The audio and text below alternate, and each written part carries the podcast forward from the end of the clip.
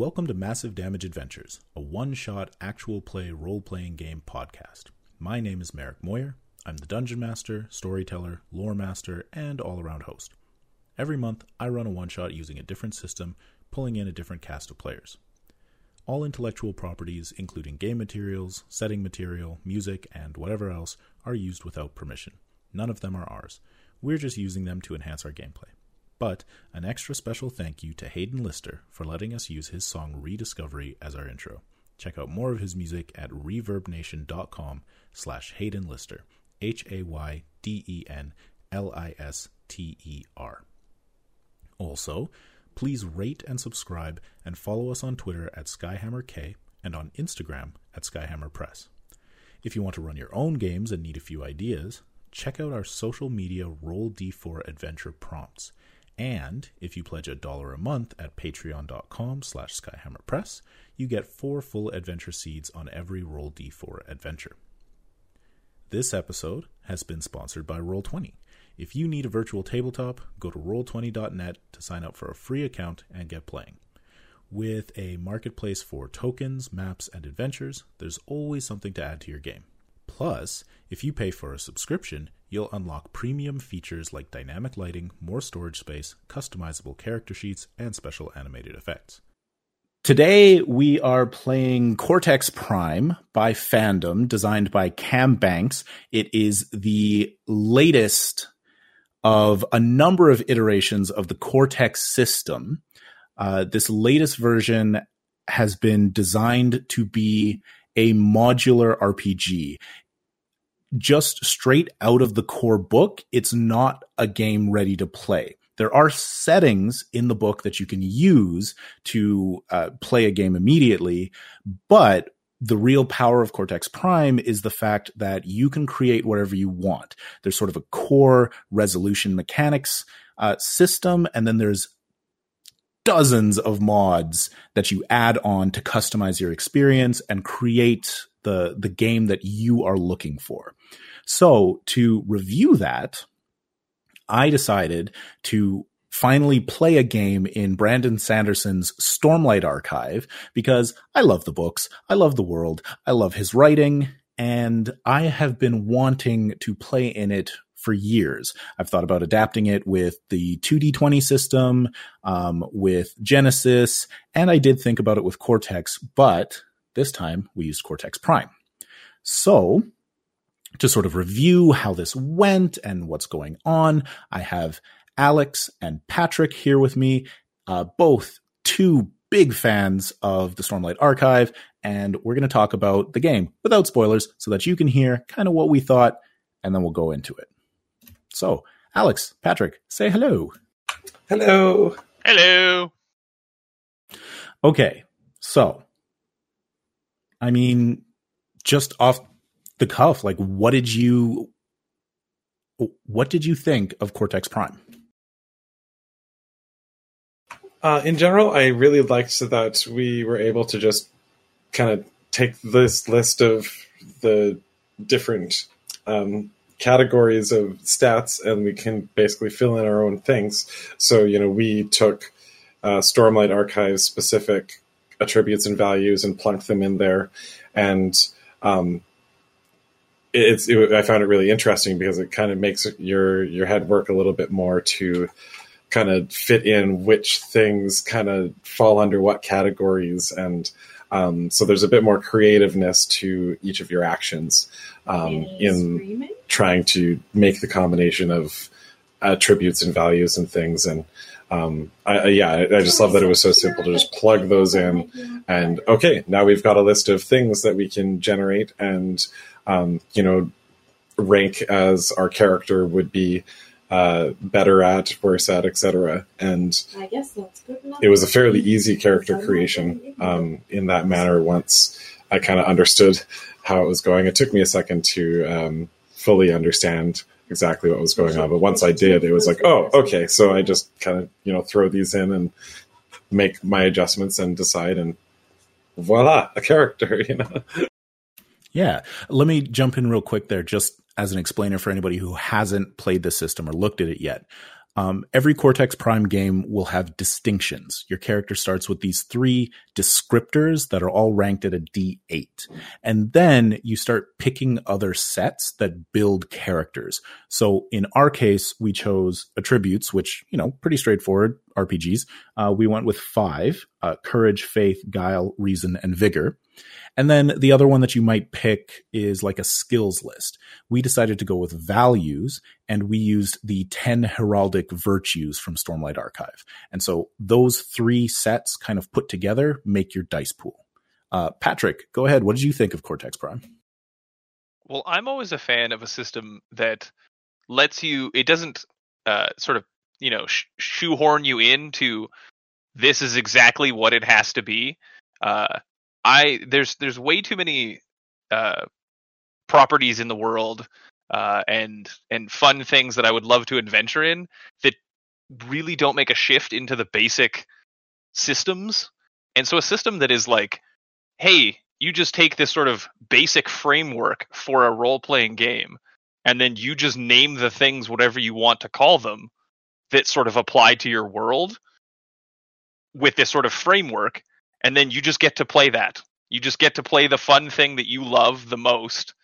Like you could play literally anything in this, and that that makes that opens up uh, in terms of what it is that you can do so much more. And I just love a system that is, and what I thought was incredibly difficult just looking at it, playing it is incredibly simple.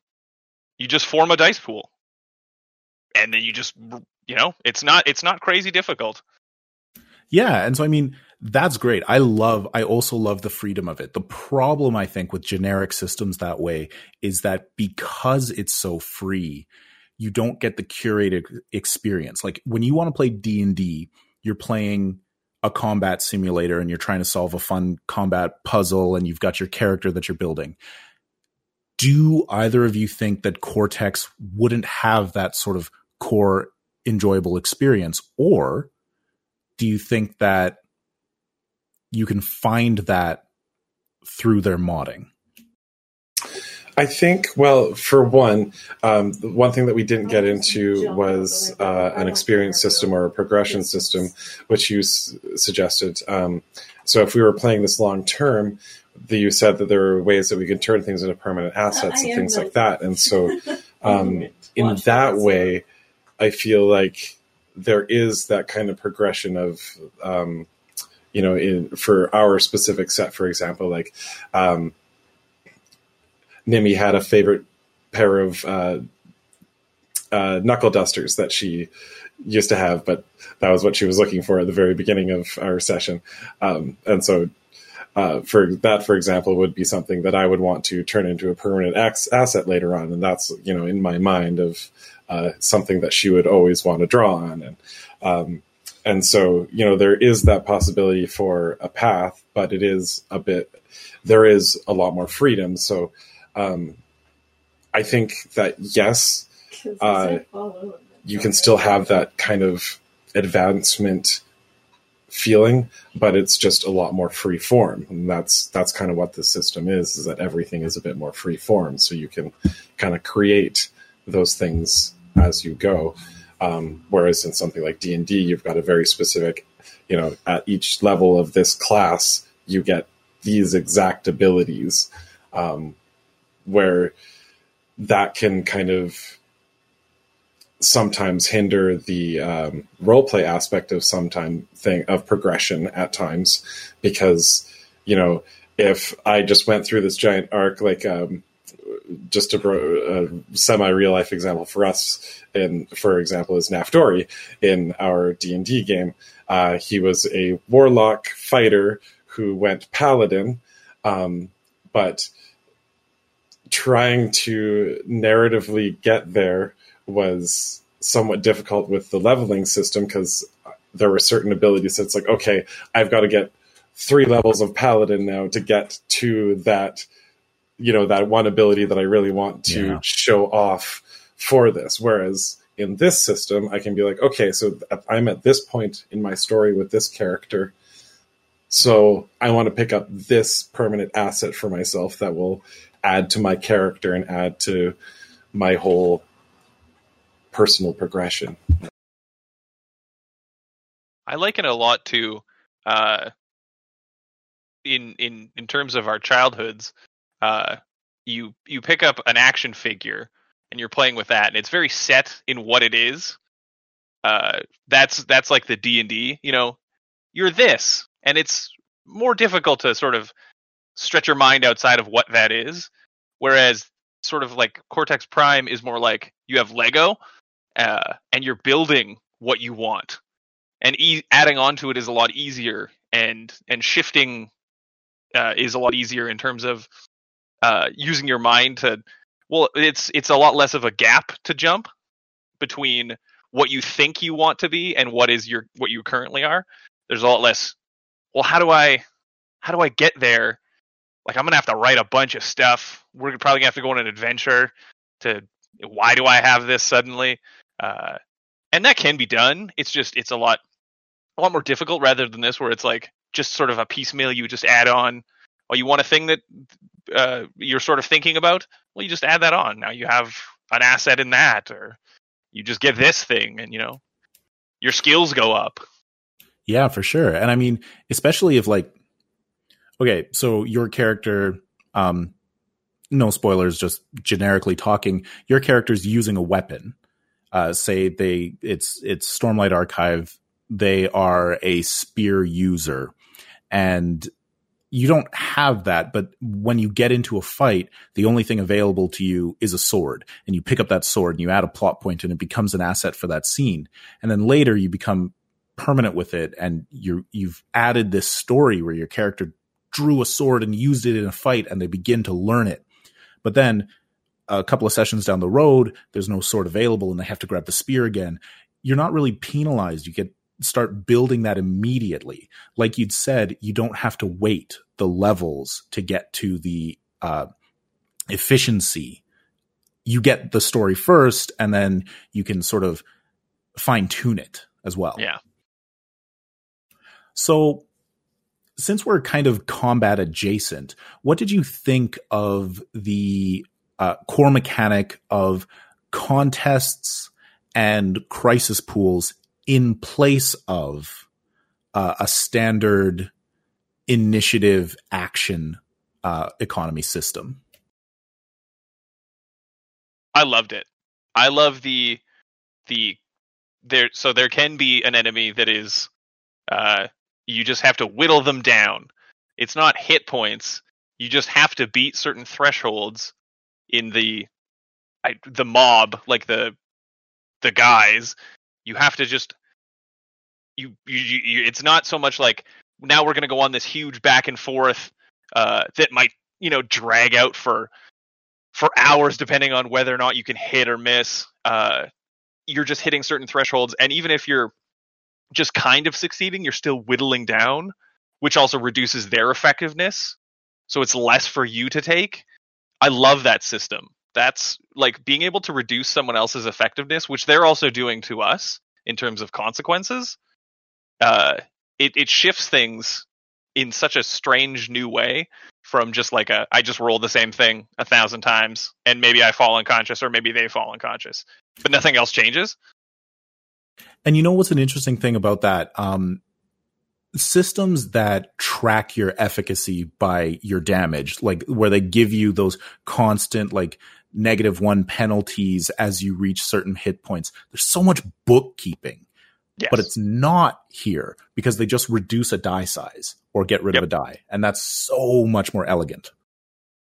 I really like the um, a little more free form of the combat too, because um, as each round was going, the entire environment was kind of changing and being affected by everybody's actions. And so, you know, I took that first round in our our combat to you know heal up a little bit as things were coming at us but then i like jumped into the combat proper and um you know there was walls popping up around an entire section and so that went from a physical combat zone to a mental combat zone and that was an, entirely in, different kind of interesting than everything else that was going on.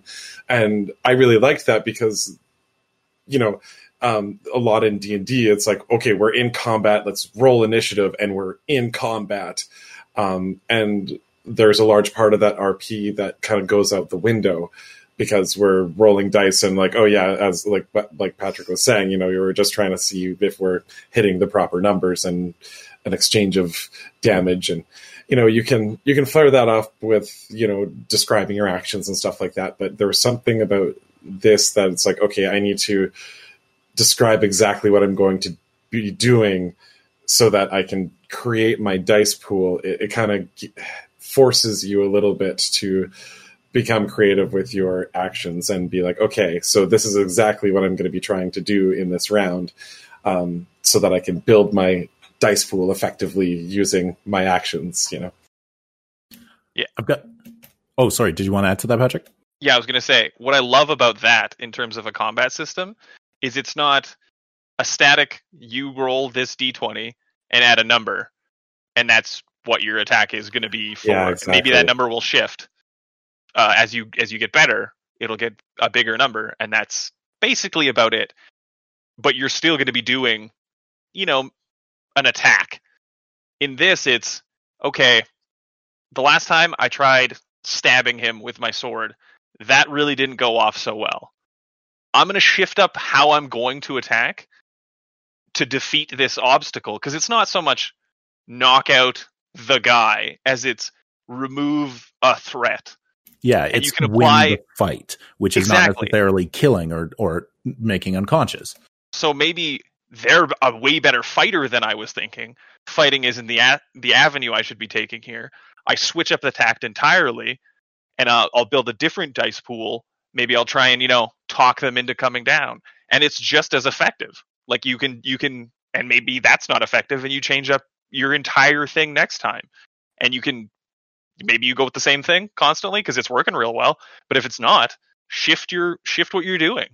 Pick pick different things. You have different building blocks to apply to the same sort of goal. Hmm. Okay. So two things I want to get in there real quick.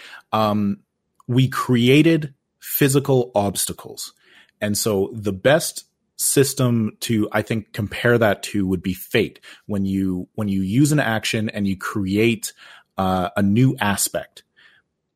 But it's always a little bit squirrely unless you're very experienced with with fate. Because you take an action you create this aspect and is it sticky? Is it a boost? And so on and so forth.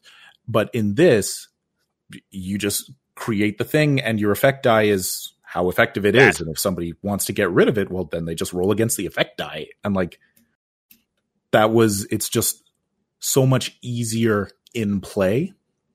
I yeah. felt, and because it's it's dice sizes, the the effectiveness of them are so it's so visual, it's obvious, as opposed to just an aspect where you're like, I guess I need to get a two or higher, and I've got a plus four, but my fudge dice are going to give me a minus three because they're fudge dice. Yeah. I don't want to talk about fudge dice. yeah. Um, Okay, and then the other thing that I wanted to talk about was uh, sort of jumping off of what Patrick said there of you get to choose all of the different things that you can do like change it up in in various uh, actions and sequences Mm-hmm. i find that occasionally in a system where you have that much freedom there's the danger of always rolling your best dice. Yes. Did you did you feel like let me just jump back one more step and say Burn Bright, which we played back in August, does this really, really well because if you use a whole bunch of things, it rewards you for using variety. What do you think Cortex Prime does to encourage you to to vary it up and not just use your D10s and D12s? I don't know if it's so much as a Cortex Prime, so much it is what you can add it to, what you can add to it. Um, because when you add like values and and attributes as what you're picking, you really have to justify what it is you're doing. And I mean, there's always going to pe- be people out there who, you know, are going to really try and shoehorn those D10, D10, I judge D10s. everything. Yeah. Uh, but like so many times, like I wasn't rolling top at all. I was rolling real medium, just across the board. Just that's what was making sense. It's really hard to justify picking those higher numbers for everything. Like it's and that's sort of like a player based slash whoever's running the game. Are you are you sort of is that the is that the proper thing? Like no, you can't vigor just or vigor judgment everything. Uh, Yeah, I think that there was a, enough of a separation between all of the stats and things, and like when we we kind of discussed the difference between um, uh, guide and teach the other day, like I, I think that there is enough of a separation between the at least in these values, for example, um, that you know if I were to get into a specific situation challenge that didn't fall under one of those good dice categories, it's like okay, there's absolutely no way that I could use one of these good dice. Like, um, you know, if I'm trying to convince somebody of something, I'm not going to be able to use my withstand. You know, I'm trying to talk them through something. I'm not trying to, you know, you know, I, I, I can't use Yeah, withstand yeah. whatsoever. So like, the, there is a natural, I think, um, uh, ability to separate those out within the game. But um, like as Patrick said, I think it is going to be a much up to whoever's running the game and the player base as well to, um, you know, be you know strict as strict as they want to be when um, uh, letting people use certain attributes for certain things. You know. Hmm. So, talking about choosing the values and designing the game for the sort of experience that you want.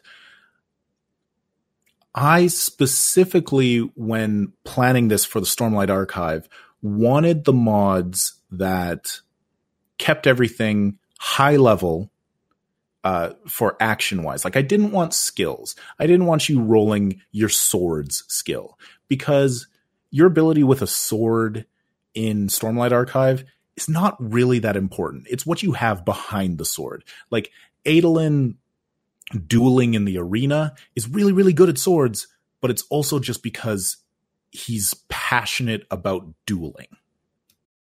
And so I thought that that matched Stormlight well, just like um, the contest system matches Stormlight really well. Like it gives that sort of focus on the characters. Um, when Kaladin and Szeth are fighting, that seems like a contest to me.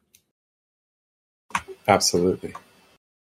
Yeah, so I think this just sort of marries with the themes of Stormlight super well. yes. Yeah, I'd agree with that. It Um, definitely, it definitely, yeah, like you said, uh, in in a lot of things where you have like, you know, you're good with swords and bows and and that, it's a little too like very particularly focused. Whereas what I loved about this was, it's it's like you said, the what drives you to do the thing that you do is a lot more open, so you can apply that to whatever character you want. You can both be focused in uh, overcoming, but it's what where are you basing that off of in terms of your own personal character that you can sort of shift that narrative uh, to be just completely like you could have the exact same stats on two different characters and play them incredibly differently without much effort. Well, and you know the interesting thing is that's how I designed it for Stormlight. Because you can actually take the mods in Cortex Prime and just rebuild D&D with their, with this dice pool system. Because you could say these attributes are strength, dex, con, whiz, int, charisma. These skills are the 5e skills list. Uh, you get distinctions, which are probably basically your class, your background, and your and your species, or you know whatever stuff you want. And then I mean, and then you could just put in the um, life points, hit points mod instead of stress and consequences, and you've made a dungeon crawler that focuses on skills. Yep, but you don't have to, and that's what I But like you about don't it. have to. So because there's so many systems that you pick up and you look at the like the very base rules of it and you're and you can pretty much right away tell where it's going to focus whether it be like a uh strict you know absolutely battle brawler combat focused entire game and you're going to really have to shoehorn in rp like it's all going to be on the players. There's not much outside of that. Or it's all rp and like if you're going to try and do combat it's going to be again like a, a really sort of stretch to the system whereas this seems to you like what do you want to do? What, yeah. do- what is your players and you want to what do you want to get out of a role playing experience?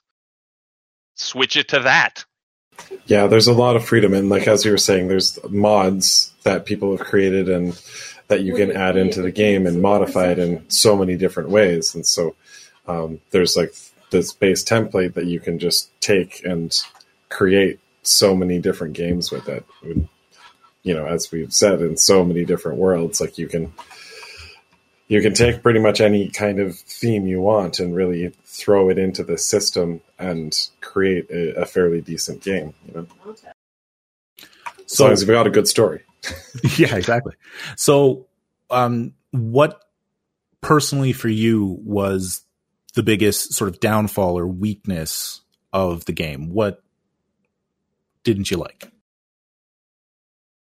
i mean this applies to me as a person uh, in terms of a lot of role playing games that use this feature but the distinctions where you have to you have to write up something that is not too specific but not too crazy vague that you can like that it's not you can apply it to literally everything or it only applies to one specific thing that is always a downfall to me.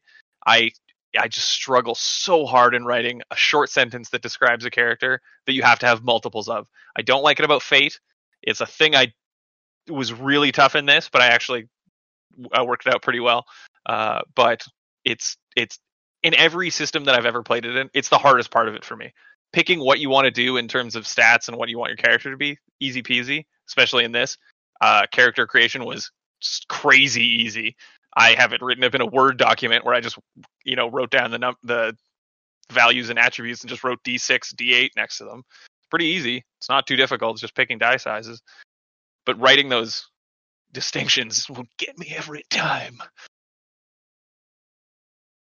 Yeah, I tend to agree with that. Um, I, I'm a little less frustrated at, than Patrick is, but um, Everyone yeah, is. um, yeah, that whole you know vague but not too vague, but specific but not too specific type thing Yeah. can be uh, a bit frustrating to um, figure out exactly how to get it phrased. I definitely went through like um, I finally ended up writing down Brawler and Street Thief of Valath for two of my distinctions, but it took me like four or five different variations of that before I settled on those ones. Yeah. Um, touching on that point before I go to what I think my weakness from the system is, um, I think that that's completely valid. It's hard to write those. Um, I think that one thing that I like about this more than other systems like that, like Fate, is that the negative aspect of it, the compelling, is all on the player's side. They get to choose when their distinctions are negative and give them the plot point. So, like in Fate, as the GM, it's mostly on my shoulders to compel an aspect and say, "But hang on, this negative thing should happen, and I'll offer you a plot, uh, a fate point, and then you buy off the fate point, and and so on." But here, if the players want an additional plot point, they can say, "This distinction is going to hinder me in this aspect," and so I think that's one thing that is uh, that I love a lot more. Like your brawler, it seems like it's definitely you know positive all the time. If you're going to punch, you're going to get a, a benefit from it. But you can say in a social aspect, uh, you know what? I'm gonna because I'm a brawler, I'm gonna be short tempered and I'm gonna hinder my aspect just because I need this fate point. Plot point. plot point. PP. PP. I like that because uh, plot points are very useful, and I definitely starting with just one felt like I need more of these. Yeah. They're, they seem very useful. Uh, so I like the ability to just, as a player, go, you know what, on this particular attack, I might not do as well. I might still succeed, depending on the difficulty that I'm attempting to get. But at the very least, I can hinder myself and and get get and some you're guaranteed a plot point. Yeah, and and maybe you succeed, maybe you don't, depending on there. But you can choose that right out the get go, uh, without having to like really like, you know, when in particularly, I think it comes to fate when you're like trying to work the GM into giving you, Yeah, yeah. "Yeah, are you sure? Like maybe remember how I'm this? Well, yeah, I like that Give because me it's, stuff. I like it because it's yeah, it is in your control, and um, the fact that you can, you know, it, the the resources is something that you can just okay, like I'm I'm just about out of plot points. I'm going to, I can still perform an action, but I'm going to be getting my resources back at the same time. I found that that in some systems, it's just like okay, I've just got this entire lull in my activity because I've got to sit here and recharge or heal myself or whatever. Yeah, good point. Uh, whereas this is just okay, I can keep the combat flowing. Uh, I might not be as effective, but I still get to do something, which is Hundred percent. which is more interesting than not doing something. Yes. Always. So in every system where you you you you need a resource pool and it's it's very difficult to get those there's that uh that mental weight as a player where you feel useless you feel like you're not doing anything if you're going to take the whatever action it is to get a resource you just want to always be doing something to help everyone else out it's like a uh, a fear of missing out you know you, Yeah. you i don't want to stop I, I I have to keep doing the things, even if it means I don't get the cool thing that would be more beneficial. Uh, it feels like I would be uh, not doing. I would not be uh, meeting what everyone's expectations are of me. Uh, whereas this, again, yeah, you can you can you can try something and and still and still get your your sweet cool resource back. and because you're rolling a d4, there's even a 25% chance that you'll get a second one. If you roll a hitch, do you get a plot point? Uh, yeah, the GM offers you a plot point, and then you get a consequence Oh, okay. So there you go. whenever you roll a one. Um, okay, so my trouble with the system is that the core book, although gorgeous, just beautiful, like if you see this PDF, the art is amazing, the graphic design is amazing, it's just pleasant to look at. It is hard to absorb all of the information because the rules are spread over probably the first hundred pages because all of the mods come immediately after the rules. So it's like, okay, this is how you roll. Now here are six mods to change how you could roll. Now let's talk about assets and complications. Here's eight more asset and complication mods. Ooh, I don't like that. yeah, I feel like that should be something they uh, adjust. yeah so it's that is that was hard to like i had to go through the core book a couple of times. I had to make a separate document saying these are the rules that i am using so that i could go back and reference it. And the best way i found to learn it was actually just to run tales of Xadia where they'd already written a game. I, d- I dislike a a role playing game source book that is tough to read.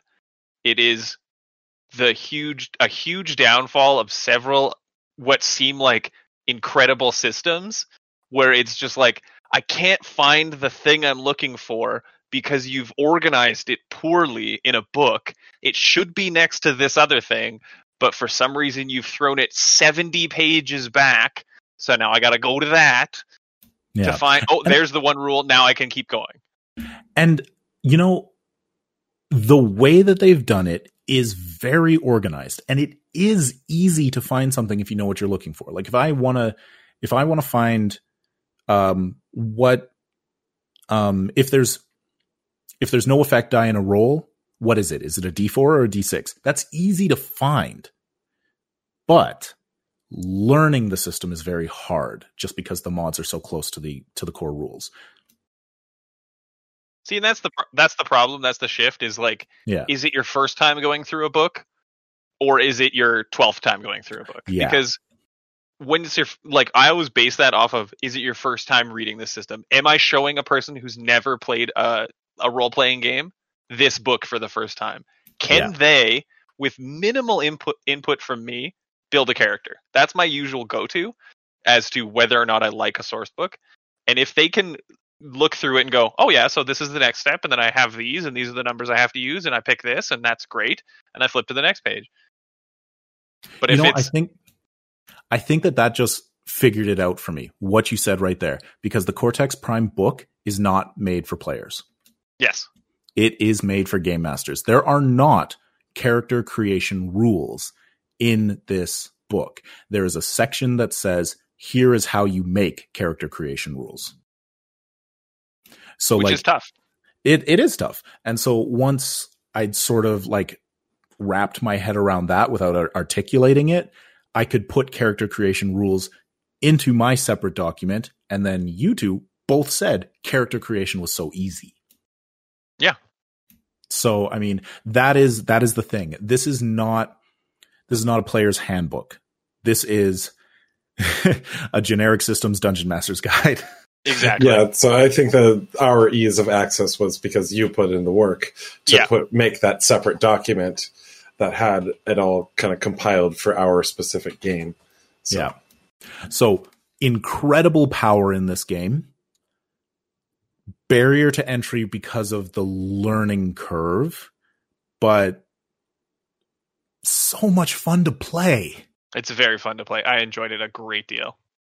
Yeah, and once the work is in, like it's it is very simple to run the game and and everything. So it, it most of that uh, difficulty is at the front end in the preparation, and then it just seems like it, we were able to just kind of jump in and whoa, there we go. We just make dice pools and roll and go Yeah. done.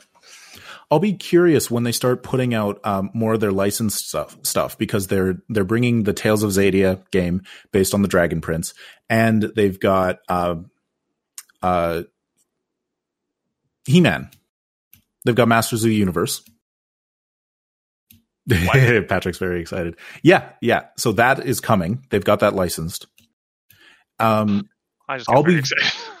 I'll be very curious if those come as standalone books or books that reference Cortex Prime. Because if you give me a Tales of Xadia book that is a complete RPG on its own, oh, that's beautiful. Like that's great. And then the Cortex Prime core book is something for those who want to tinker. So when it comes to, uh, I've just run into this in a game that I'm running for for my buddies uh, with Savage Worlds, because Savage Worlds is very open and you can apply many different settings and things to it, which is fantastic. But we're running Deadlands Reloaded, and the Deadlands Reloaded book is like, here's the setting specific stuff. Everything else is in the Savage World book. So Yeah. you, now you need to go between two books to build a character. It doesn't have all the everything. I detest that. If you're Yeah, going to have a specific setting for something, have the basic rules for how to do it in that book. There's no reason not to have it doubled. You know, because yeah, Yeah. the the core book can be for tinkering and like doing whatever you want with it. You know, as like a base resource if you don't want to use those other settings. Uh, but if you're going to use those other settings, it'd be nice to have how to do it. Yeah, I think that there's I think that there's an argument on both sides because from a publishing point of view, if you're like you want to play Savage Worlds, Savage Worlds is your game. Now here's six source books where you can play it in specific settings. I think that that makes sense. But yeah, if you're playing Deadlands and you're never going to touch any other Savage Worlds, the argument's on the other side. Yeah, I mean, like that's yeah, you, I agree. I see the I see the shift in in why you'd want to have sort of specifics. I just don't like ever having to use two books to build a character. That's uh, and and again, I always go back to because every single person that I was running that game for had never even looked at Savage Worlds. So I went, here's two PDFs. You have to use both of them. And they went, so how do I find what I have for this? I was like, so that's in this book. The augmented rules are in this book. And they were like, oh, okay. Yay. It was a lot more difficult. It was a lot more of a slog for for people who I mean, let's face it, people with lives, they don't have time to they're not me. They can't just focus on only building characters nonstop. So it's tough. This was fun though. Yeah. So, uh, before we wrap it up, anything else that you want to say about Cortex Prime or how it was able to model Stormlight or anything about the game without spoilers? Well, I mean, just in terms of how I was able to model Stormlight, like I felt that we were able to uh, kind of perform everything that we kind of know about in the books um, pretty accurately. Uh, I think the system, because the um, kind of the contests are very role play oriented, um, the whole mechanics of things is fairly easy to work out because you know we we know how the magic system. Well, we know much about many of the parts of how the magic system works. Um, not everything yet, but uh, for our characters at least, we knew enough to be able to manipulate some things into how we wanted to in terms of role play, and then it's based on you know what we decide in our attributes and everything for how that how effective it is. Um, and so, yeah, I think that it, it, works fairly well to because it is uh, it's more about our own knowledge about how the thing works than the mechanics in the game for how it works. Yeah, it made it easy for me that I didn't have to try and model everything as a feat or a spell or an ability. Although, that, yeah. I didn't go yeah. too deep into SFX, which are one of the ways to really get some mileage out of uh, Cortex Prime, because then you can add a lot of special abilities under things. Yeah, I was going to say, I think I, I, did run across that rule, and I think that if we were to flesh this out a bit more, then I would say that it would be interesting to add some other actual special special effects to the uh, surge binding um, to make it even more accurate and or yeah uh, adjust it, it more mechanically interesting in game. Yeah, like spend a plot point to step down a physical consequence by two steps or something. Like that is holding Stormlight. Yeah. I mean, it's great because it has the ability to, if you need to, you know, really sharpen the blade into sort of a more focused thing that you're looking for, you can do that. You can you can tag on whatever you need. But as far as modeling Stormlight, it felt very easy to to to slip into the world with just some basic sort of vague descriptions and and what do you want to do with your thing? You you have a die that you add to it. Do you succeed? You do. Uh, you do the thing. You don't have to you know specifically i activate this you know to do a gravitation surge. Yeah. All right. Well, I mean, I really liked Cortex Prime. I have now run it on four different sessions, and uh, I got to say, I'm really excited to pick up the Tales of Xadia game, and I want a physical copy of the Cortex Prime. Right now, I just have the PDF. I'm looking forward to running this again. I would love to play more Stormlight Archives with this system. I mean, I am definitely down for that. I am also now thinking about how I'm going to run a Malazan game in this. Hmm. Because this is thus far the most easy to use and uh, variable for a, for a world that is chaotic like that setting uh, that that I found in terms of uh, RPG games. Yeah, I'd like to see this game pushed to its limits to see where where it needs shoring up the way that we've run games like d&d and cypher and we've played them and played them and played them and fate and we're like okay if you want to play this game you shouldn't use d20 rules. You should Yeah. use fate rules. Like I'd like to learn that about Cortex Prime. It definitely is is one of those things that uh, repetitive, uh, not just repetitive games, but one game over a long period of time really sort of shows the cracks uh, in a system of like, well, we've gone over, you know, all these countless scenarios, and every time this always shows up as a fault whenever we enter this like you know social scenario or whatever or Yeah. whenever we're trying to do this particular thing something always comes up as a as a little bump in the road that we got to get over definitely shows up in long games Well, anyways, thank you so much, uh, Alex, Patrick. Thank you so much for playing the game. Thank you so much for coming back and reviewing the game. Thank you. And thank you, fandom, for sending us the Cortex Prime RPG for review. Our players today included Laurier Roshan playing Capo Ono Kalelukua, also known as Capo, Sierra Wilson playing Mina, Alex Model playing Nimiav, Jen Moyer playing Kita, and in the second half, unfortunately, Laurier couldn't make it back for the game, but our friend Patrick McGeehan came in as Venelar. You wake up in a crem stained cellar behind metal bars. No. Rude. The only light the only light comes from a single oil lantern. You share the space with a few other groggy looking captives, and the last thing you remember was visiting a wine house called Blood of the Vine in Kholinar's Little Herdaz district. There are three cells in the room, and no apparent door in the stone walls. So, I'll move you over to the map. Oh, oh Who would like to go first and describe their character? And how you wake up in this cold, gross cell?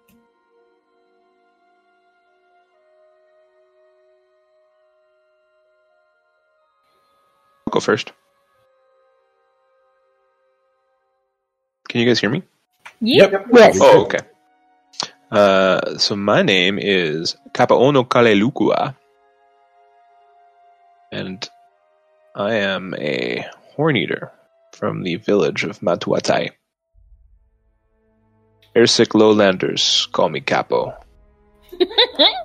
Love it. and uh, I like to imbibe in the horn eater white. And I feel like I may have imbibed a little too much. I wake And- up with a pounding headache. and uh, you are sharing your cell with Sierra, your character. I am Mina Gajivelad. I am a uh, I'm a light-eyed musician wearing a very elaborate concert dress. And I'm completely baffled as to why I am in this very small cell with this very large horn eater. Nice. Okay. Fancy dress for dank cell. uh, in the other cell, who wants to go first? I can go ahead. Um, so, Nimiav, or Nimi, as she likes to go by, uh, wakes up. Uh, she's fairly scruffy looking, but um, she has a very elaborate glove over her safe hand. Um, fairly accurate to the picture short brown hair, um, bright violet eyes. Does Violet are Violet eyes light eyes? Yes. They are. Okay. And sorry, is Nimi like young or just small? Uh, just small. She's, uh, yeah, she doesn't look super young, but she's short. Got it. And there was talk that uh, Nimi and Jen's character might know each other. Did we want to establish that, or do we want to just be four strangers in a dungeon? We could do that. Yeah, like I'm happy to know Nimi, but I don't want to have to like make Alex you give up any of your like secrets if you don't want to to figure out how Well- we know each other. Uh, we're both from Jah Keved, so I mean, I imagine that we could be. Um, and I'm an urchin, so you know, you could have met me on the street at some point, and we could have had a small interaction or friendship of being out on the street and me being silly. Is that where I'm from? Yes, Jah Keved. So, uh, but we're in Kholinar, right? We are. So maybe we uh we were in the same caravan here. Sounds good. Yeah. Okay. Uh, I am Jen, and I am playing Kitta. Kitta is a tall Yakovedian. That's the word. Veden. a tall Baden. Um, she's got kind of olive skin and curly long brown hair and brown eyes. Um, and there's nothing really fancy. It's all very practical. Her movements are practical. She's dressed practical. And um, she wakes up very practically. How does waking up practically look? Like folded hands? Yeah, she was sleeping as if she were like in a coffin. And then she'll like sit up very straight and like first thing she'll like like brush off the dirt and like arrange her hair to be not mussy. Wipe some dried crem. Exactly. Yeah. Seems fair. Um, sorry, I never got to describe how I wake up. Um, Yeah, she, go ahead. uh, Nimi kind of shakes her head, jumps up really quickly, looks around, kind of pats her pockets, m- tries to find something, notices that nothing's there, and then kind of looks grumpy and slumps up against the bars in front of her. Now, the interesting thing is that all of you have spren. Has anybody given any thought to what their spren is like? A little bit. Alex is like, so much. Okay, and so you can go ahead and role play yourself and your spren, since I don't know what anybody's spren are like. Um, but they are also here and sapient and speaking, and I believe all of them are visible. None of them are like Windspren who can disappear. Aren't the Allspren only visible to those they choose to be visible to, save for Horn Eaters? No, um, Oh. some spren are visible at all times. Hmm. For instance, uh, the ink spren seem like they're invisible, but they actually just shrink super, super small. Oh. And uh, cryptics like pattern uh, are always visible. It's just that they can blend in so well because they just seem like a ripple. That makes sense. Yeah. Uh, what do Peakspren look like in the real world as in not in Shadesmar? 'Cause I know they're giant like rock people, like the thing. Yeah. So In in uh, in the material realm, Peakspren are tiny little rock people who pop out of rocks. Oh, that's fun. That's adorable. Yeah, they look like little clay movable like dolls almost. And they they like um Like little homunculi. yeah, uh in the physical realm realm Peakspren can disappear into stone to stay hidden. To reappear, they break out of uh the stone uh even something as small as a pebble.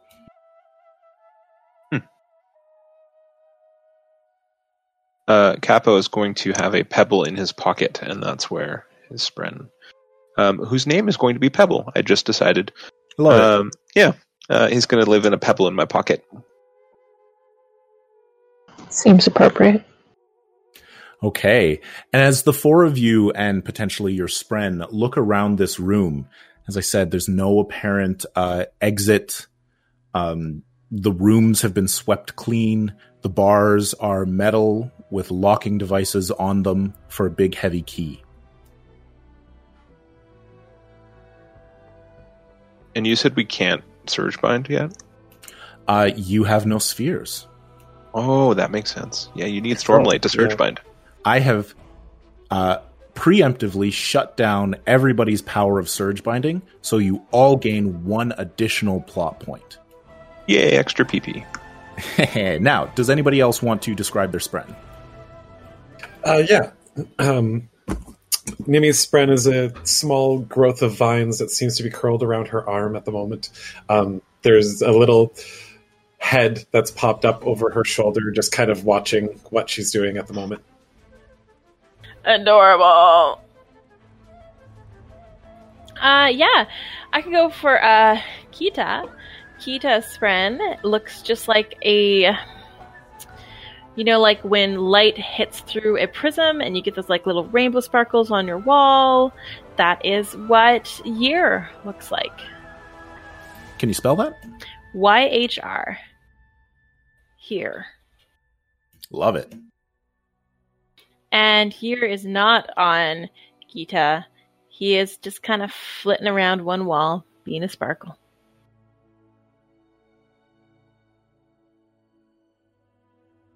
Sierra, is your pattern hidden? Yes, and they also don't have a name yet. That's okay. Um, and I'm not. Yeah, whatever you want. Working Um, on it. No don't rush. what to name them. No spoilers, Merrick. Yeah, I was like, I was like, it would It's be a so spoiler. hard to avoid spoilers while googling. Yes. That's true. Be Oh, I just went to there's like a Stormlight Archives names generator.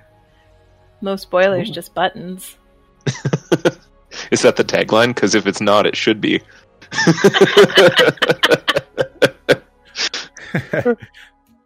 so, uh, you're in this room. What do you four do or say to each other?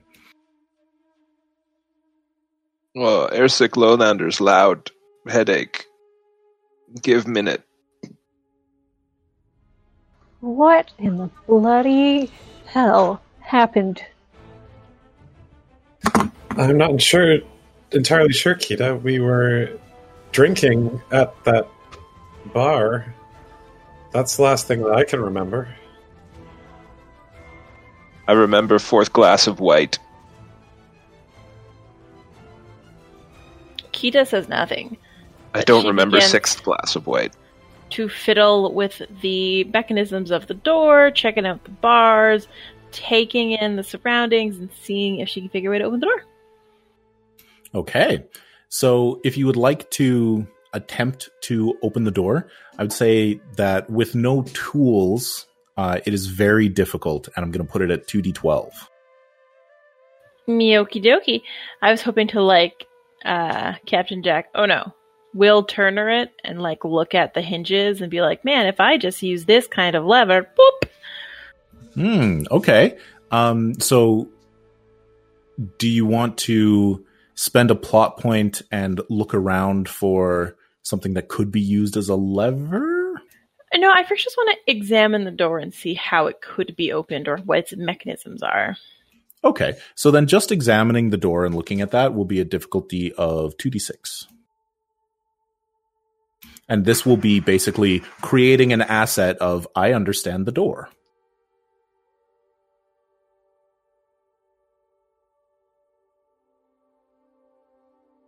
Uh, the difficulty is an eight.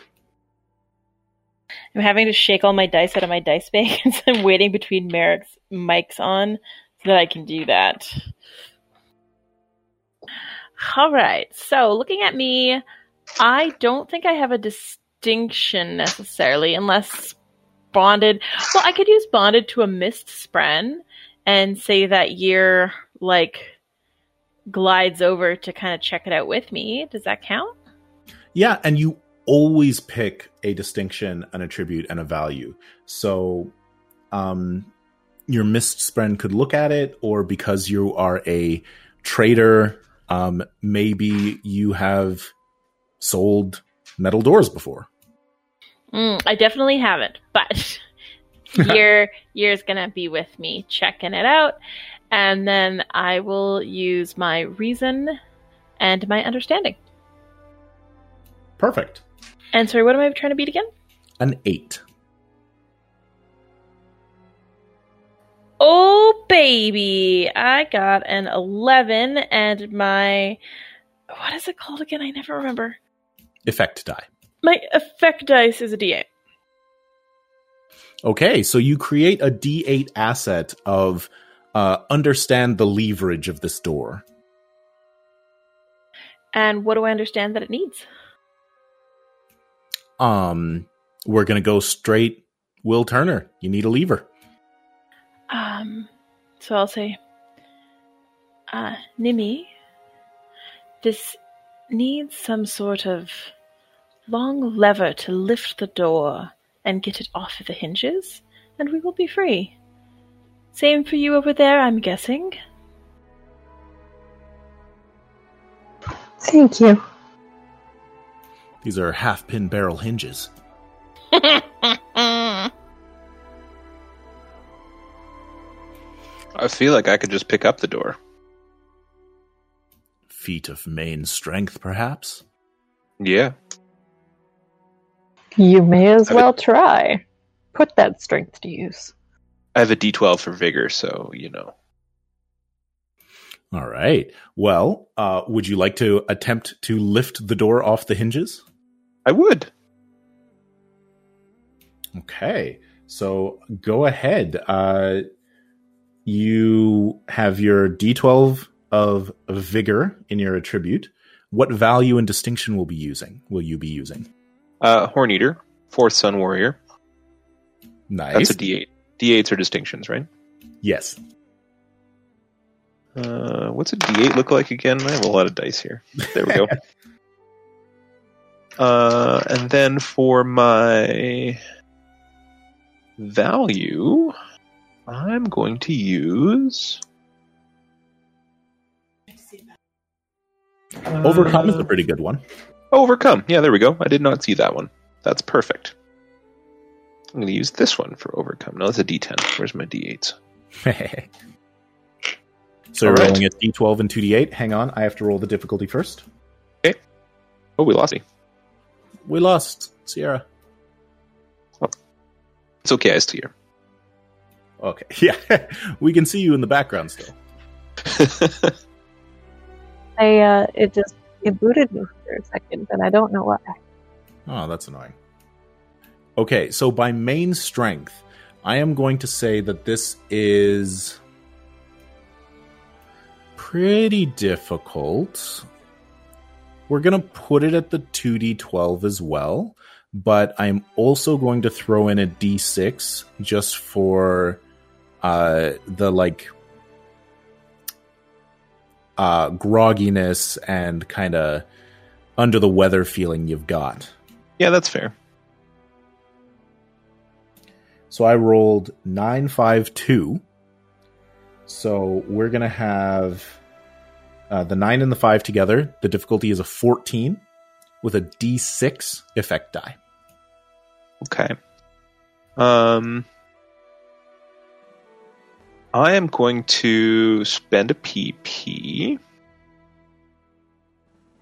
and I would like to add a protect die, and I would like to add that die because I want to protect us from uh, what may happen in this dingy jail. I don't think being in here for very long is going to be good for our health. I think that's a great justification for it. Wonderful. Wunderbar. So you need to that a beat 14. Perfect. And so I just have to pick one as my effect die, right? Yeah, so what you do is you add two of your dice together, Okay. and you need to get a 15.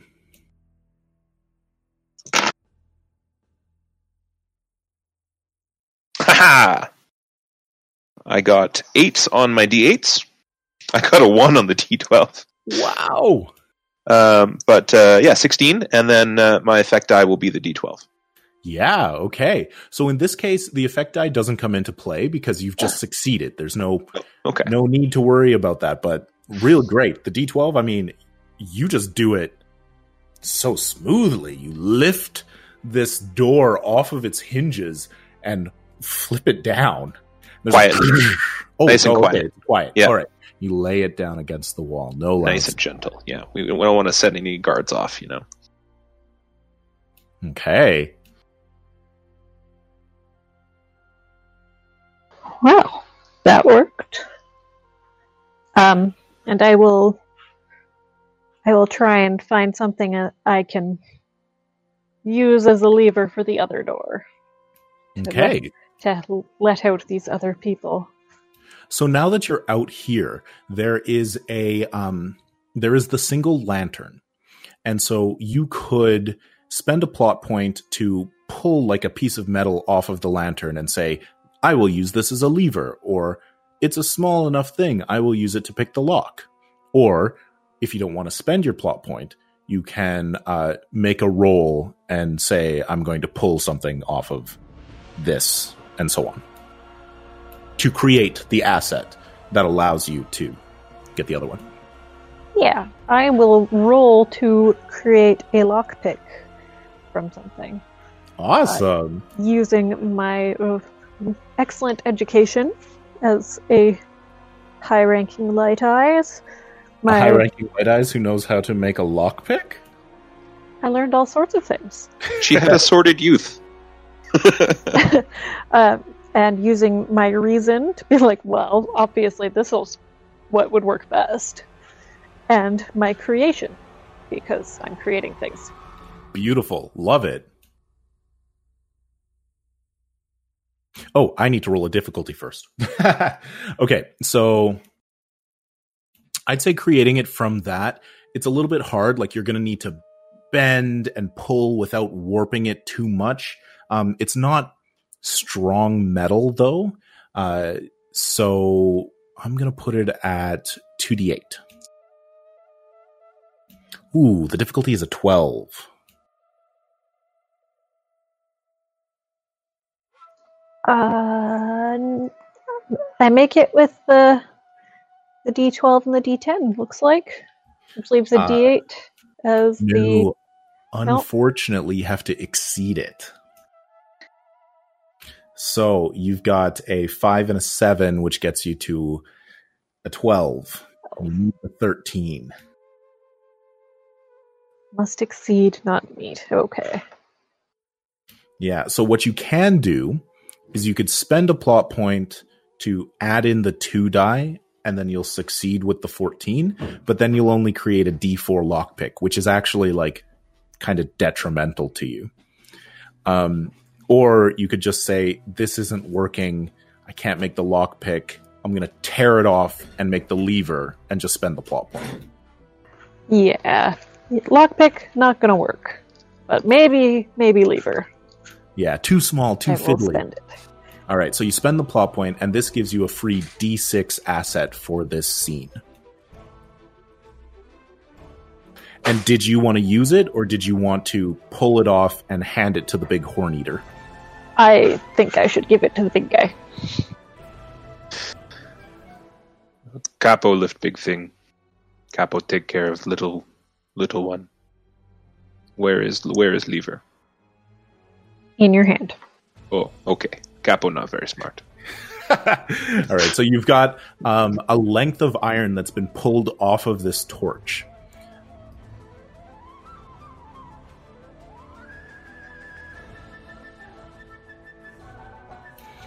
Okay, and so, um, ooh, so there's there's two ways that you could do this. You could hand it to the big strong horn eater, or you could hand it through the bars to the uh, smart merchant who already also has a D8, and then Jen could roll a D8 and a D6 and her three dice. Yeah? Like, you seem to know what you're doing with this door. Here. I catch door. Ah. Ew. Make quiet. So Jen, you've got a D8 understand the leverage, a D6 lever, and then your three dice from whatever you want to do to uh, get this done. Nibby, did you want to lend some muscle? Anytime. And so, helping. Oof. My brain is blanking. How do we help again? I broke Merrick. Oh, I just read this today. I mean, Oh, by okay. reading, I mean listen. It's a test. It's the, it's the same as we just did. Basically, creating the lever was a test. So you can choose to either spend a plot point to add a d6 or make your own test first to add a new asset. Okay. So I can just well I'll make I'll I'll do a test to try and make an asset of Nimi's strength.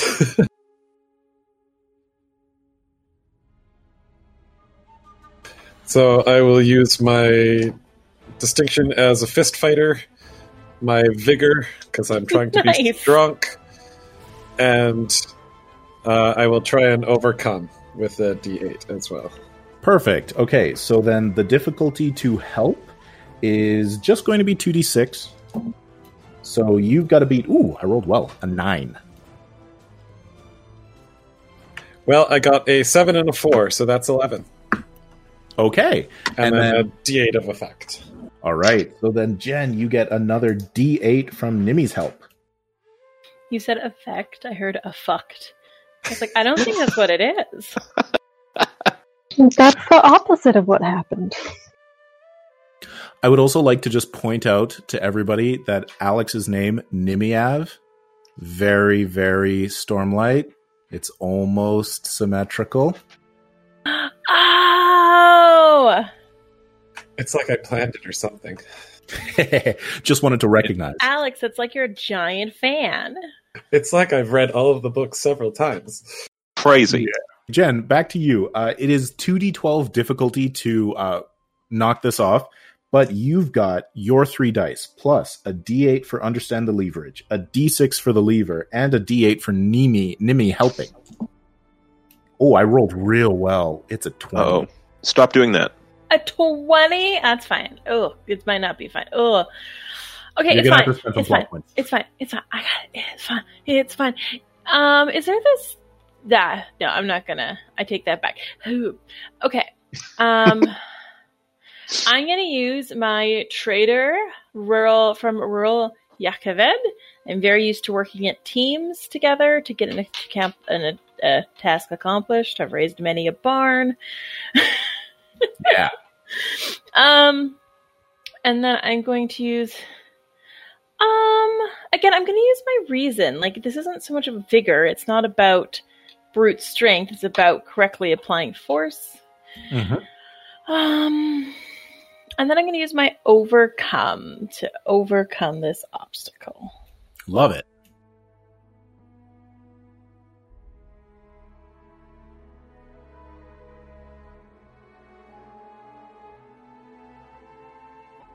Oh, that's so bad. Instead of being a 20, Yeah.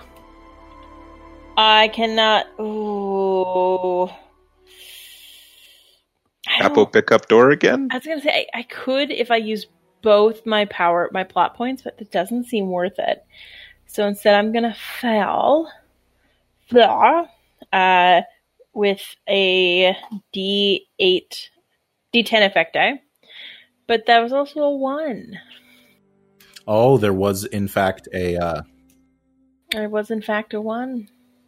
okay, so um, the lever is still here, and you still do understand the leverage, but you do have a hitch. So I am going to give you a plot point, Thank you. Ooh, ooh.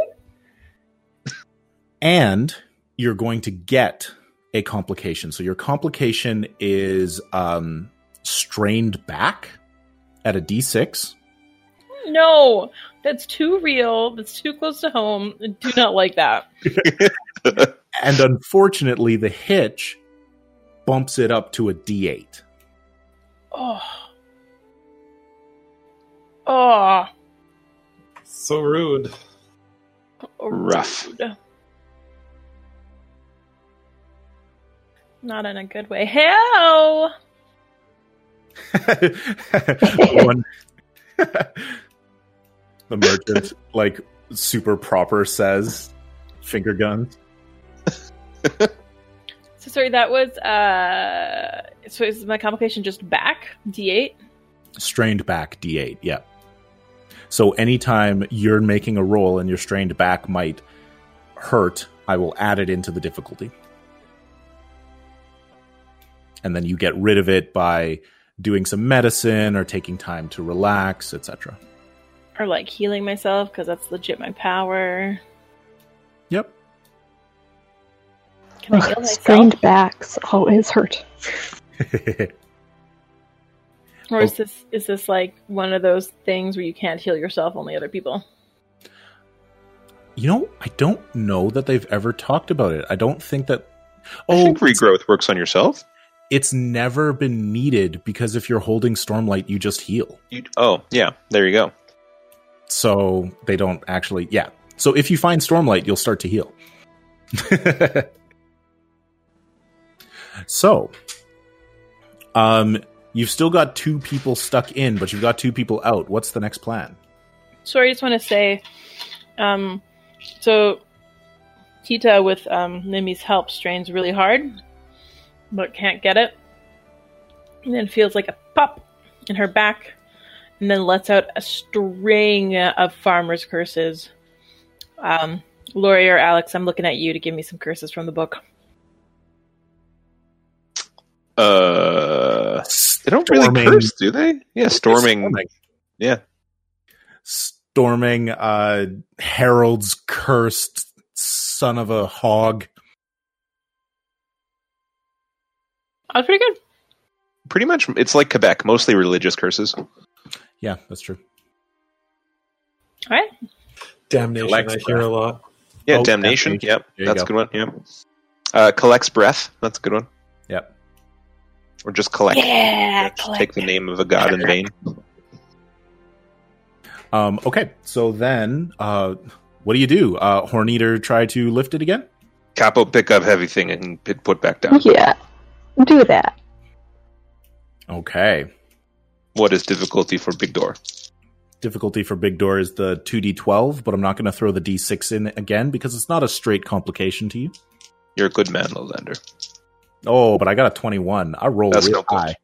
You're No, not you- good, Lowlander. Roll again. Roll again. Airsick Lowlander. No, get the good good die roll. I don't think I can beat that. Uh, so you can figure out the dice. Like, how many plot points do you have right now? One. Okay. And then you're rolling uh, d12 and 2d8s. Yes. Okay. So if you spend a plot point, like you can roll and you can spend a plot point and add all three together, and there is a chance that you can beat a 21. That was Can I- pretty hard. Choose to spend the plot point after I roll, or do I have to say whether I do before? You can choose after you roll. Oh, okay. That's not too bad. Any of us spend a plot point to help somehow? Yes, uh, people can spend a plot point to add a d6 um, asset, or make a roll like uh, Alex did to help out.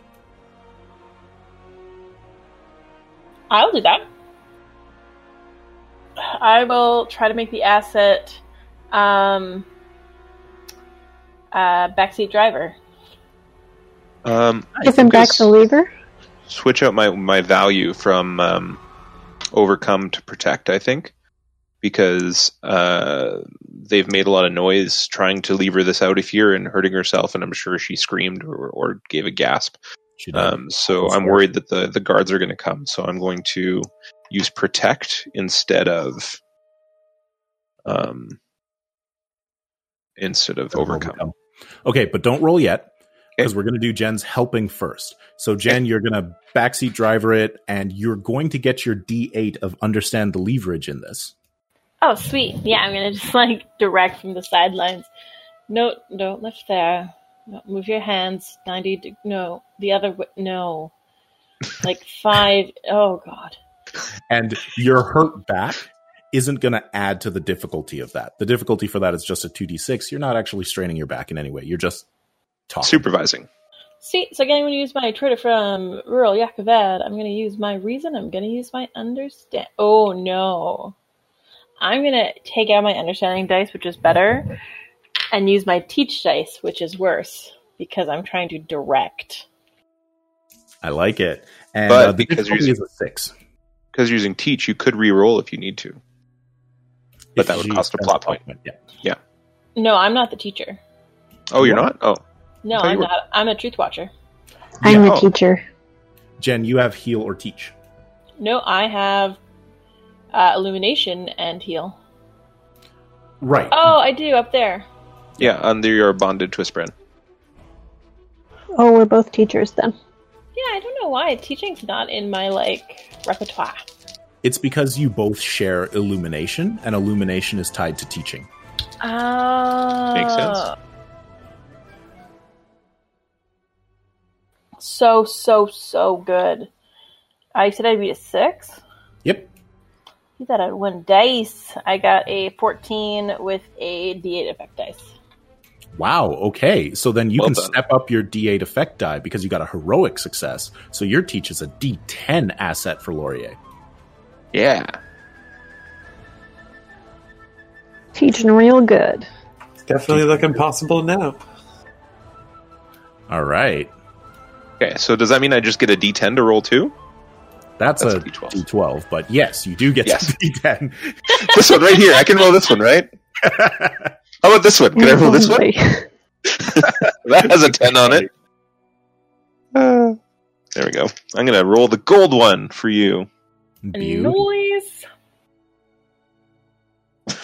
Okay. 22? Uh, 21. So you've got to get a 22. Yeah. Yeah, 22 or higher.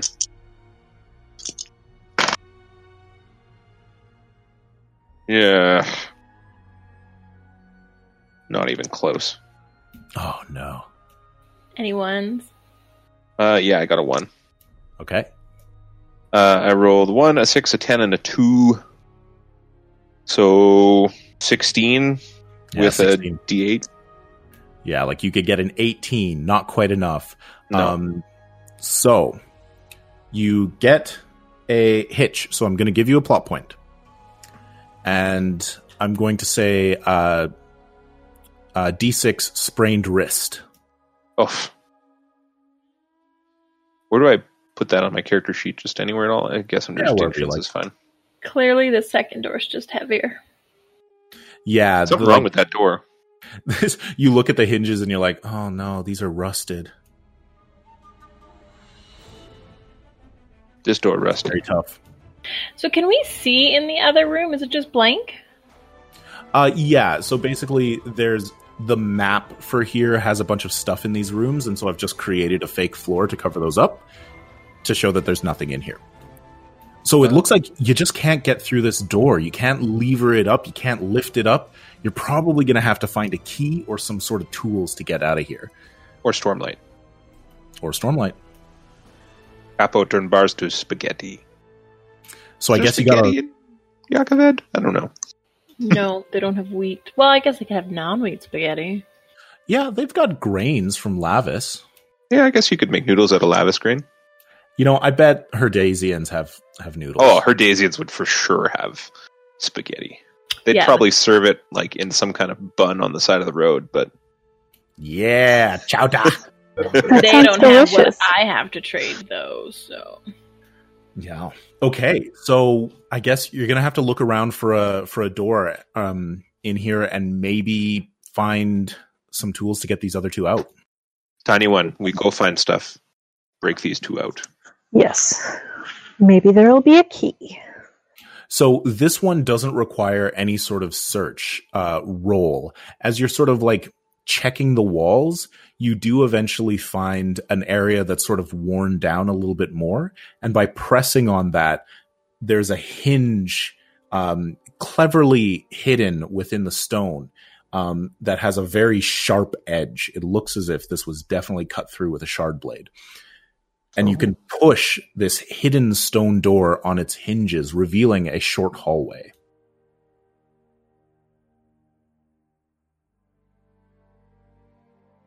That is short. yeah, just like 10 feet to another uh, clearly secret door.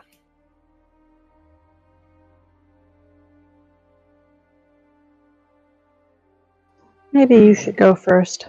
I go first. We'd be guarded. Okay. And so uh, you press on that stone as well, Yep. Uh, start pushing things nice and quietly. as gently as possible. Well, as gently as a horn eater can, which is not very gently. I mean, Rock was pretty stealthy when they were sneaking around the caravans. That's true. you open up this stone hidden door uh, behind a workbench and it opens up into what appears to be a storage basement.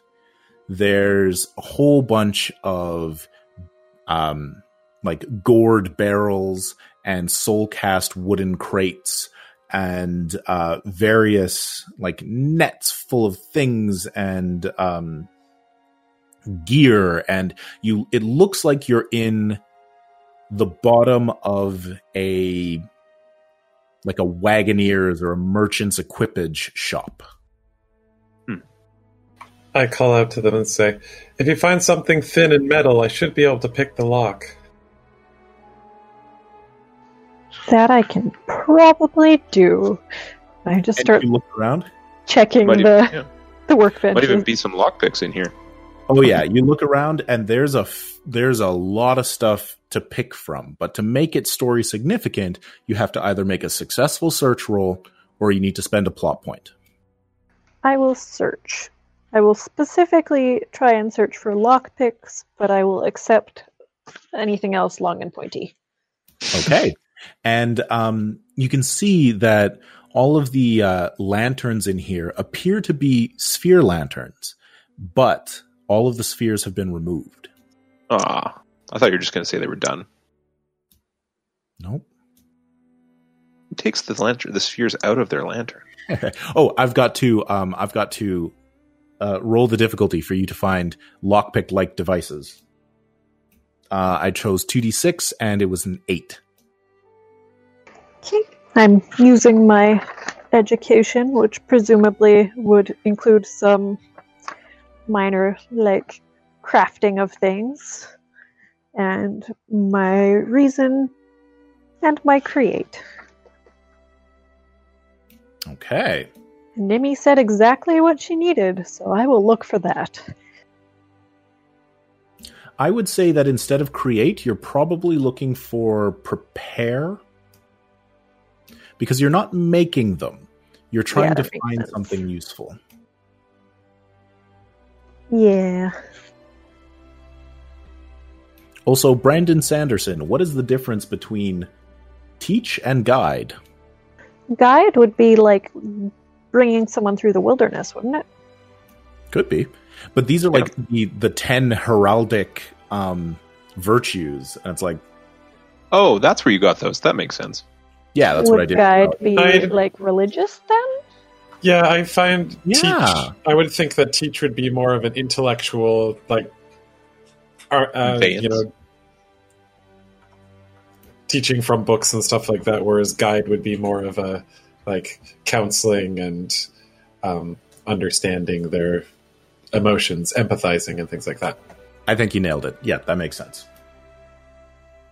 So I definitely beat the eight. And that's yeah. that'll be a D twelve effect. Nice. Yeah. So you get an 11 and you can use your D12 die for a D12. And so a D12 means as you're looking through, you actually find like a fine set of beautiful lockpicks. Like these are professional quality. Like they're probably hidden somewhere and you open them up and they're all silvery and nice. Ow. Wow. Fancy pants. I'm gonna I would like to I'm do a gonna search take these to. Nimi. Okay. So we're going to come back to the search. We're going to go and we're going to unlock the other characters. Yeah, let's get them out of there. Yay. So um, you've created the asset, and we know that you're not going to use it. You're creating it for Nimi. Um, and so you go back, hand them over. Nimi, you got D12 lockpicks for this scene. This better get that darn door open. I believe in you, Nimi. So as Mina comes back in the room, Nimi's just like, Gimme, gimme, gimme. Um, give it. and uh, this door is not a terribly difficult uh, like lock to pick. So I'm going to say that it's 2d8, but the lock is not very well maintained. Um, so I'm going to throw an extra d6 in for just like rust and, and, and gross. Okay.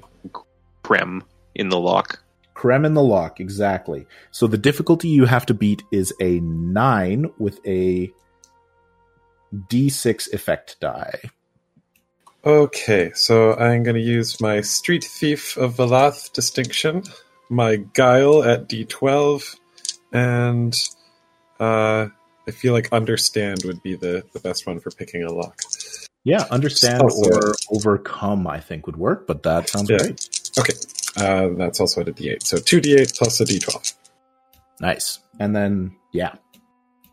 And then, So- Oh, uh, and the I got- D12 lock picks. Oh, yeah, and the D12 lock picks. there we go. Okay, so I definitely beat it with like a. Yeah, a bunch. That's uh, 14, and then a D12 for my effect die. Nice. Wow. That is Fancy. a that is a heroic success. A D12 effect die that is then stepped up. So I'm gonna say, uh, let's give a free plot point and have those lockpicks be an asset for the rest of the game, the rest of the session. Wow. Nice. So they basically are added permanently to your character sheet. And then if this was a campaign, you'd be able to like spend experience or growth to kind of continue it on. But for the rest of the session, you got them. Chef kiss. Lockpicks for the thief. All right. And so uh, the four of you and your four spren head out into this area uh, where uh, Capo is searching. Are you looking? What are you looking for? I am looking for a weapon.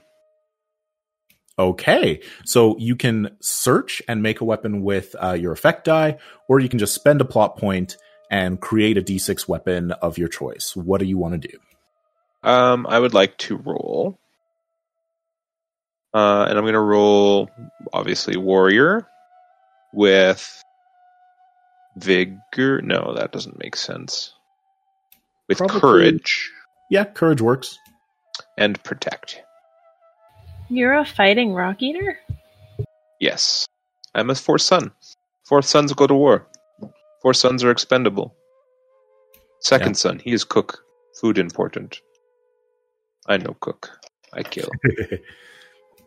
Third sons, craftsman.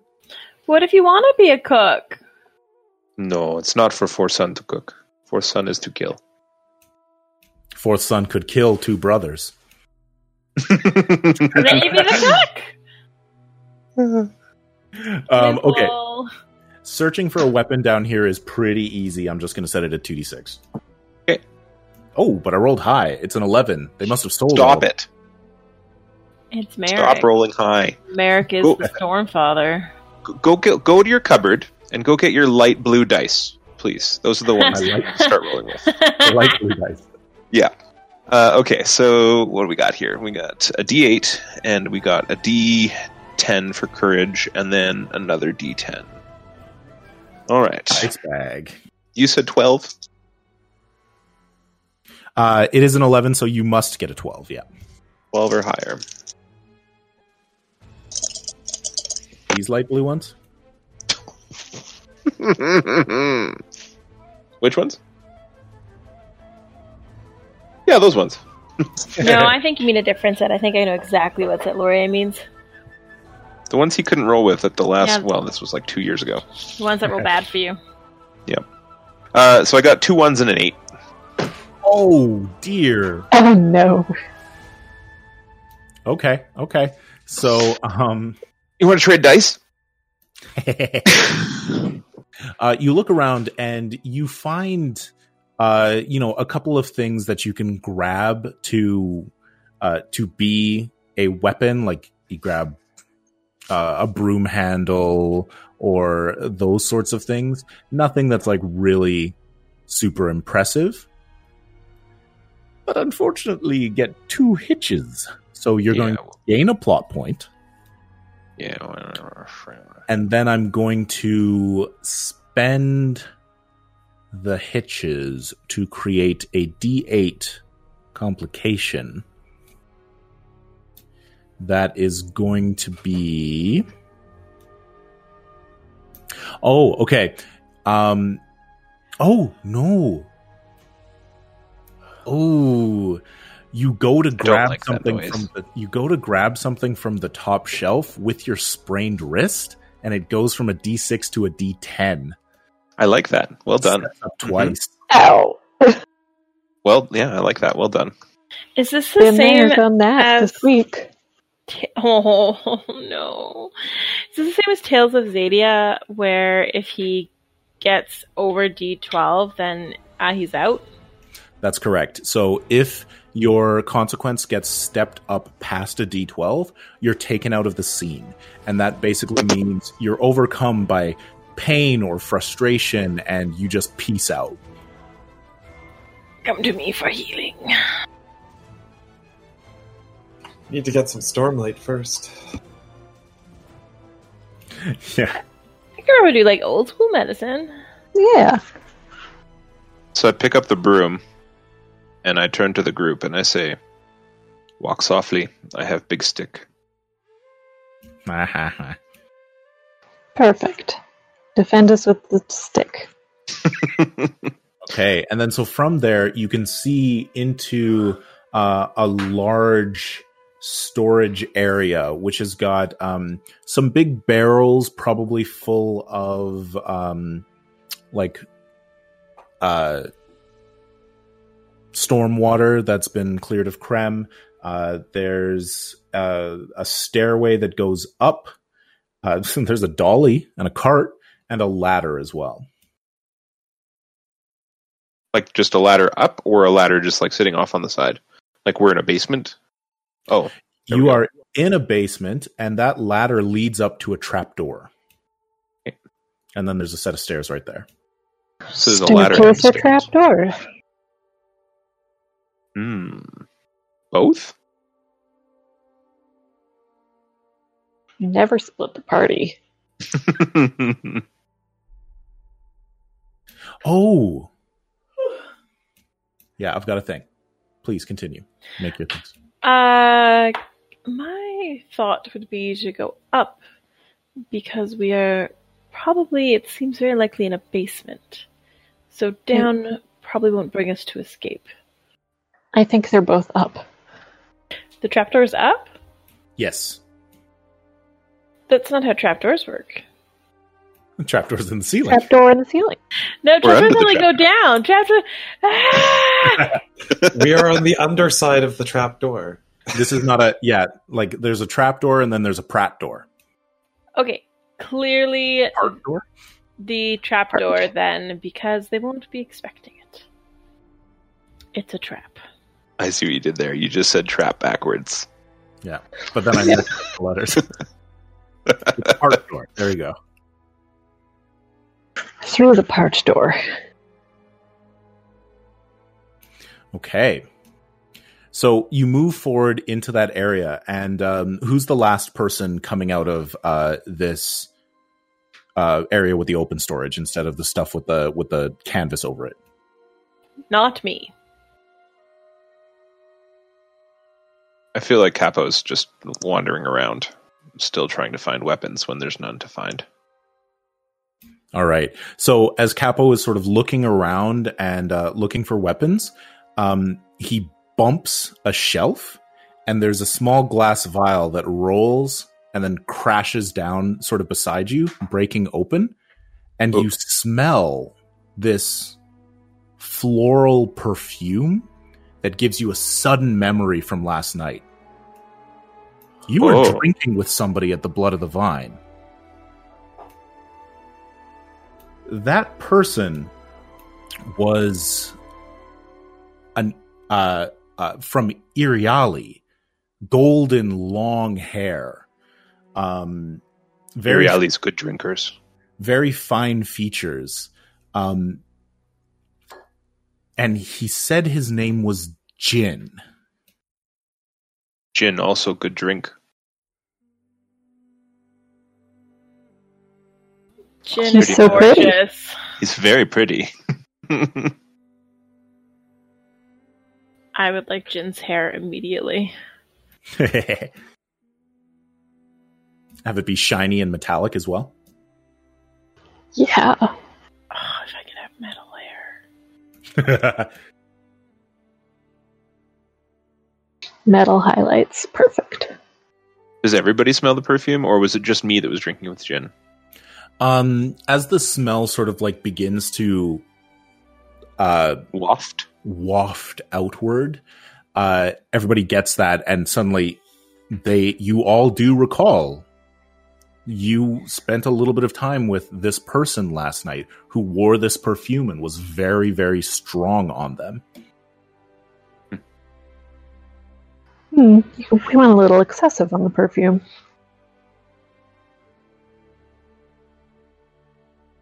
Perhaps, but at least it's refreshing our memory slightly. Yes, but I still desperately wish to be made aware of where my cello is.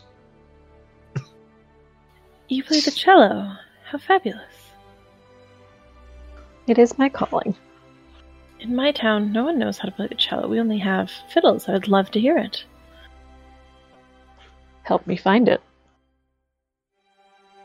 On peaks, we listen to music of the water. Do Vedens have callings too? Yep, they're a Vorin nation. Oh, I need to figure out what my calling is. I mean, your calling might be Trade? trade. Yeah, I don't actually know what the callings all are. So. It's just whatever your profession is. Ah, The thing you need to do with your life because you love it so much. No, then mine would be um, like, what would you call like cross germination of plants and like learning how to make stronger, better crops. Botany. Plant husbandry. Botany, yeah. Botany. Oh. I like that way better than plant husbandry. But what about plant wifery? oh, Hmm. and then so yeah, every sort of every Vorin uh, chooses a calling and a virtue, and as long as you um, try to elevate your calling and live according to your virtue, the Almighty will, you know, be happy with you in the next life as you go on to reclaim the Tranquiline Halls. I just want to go back. I don't want to do any kind of plant spousery at all. But botany, I'm into that. All right. My So- calling is self-preservation. Fair enough. So, um, as you move forward, um, you can see that there's uh, some rain coming through uh, around the edges of the trap door. It looks as if there uh, that might actually lead out to the street, and that there is a, a little bit of storm brewing right now. Oh, What but is is it the bad? beginning or the end? Unclear. Because we don't know what time it is or maybe anything. We should go up the stairs. It might be the safer option at this point. If there's a high storm going on, we don't want to go out into it. Capo got caught in high storm once. Never again.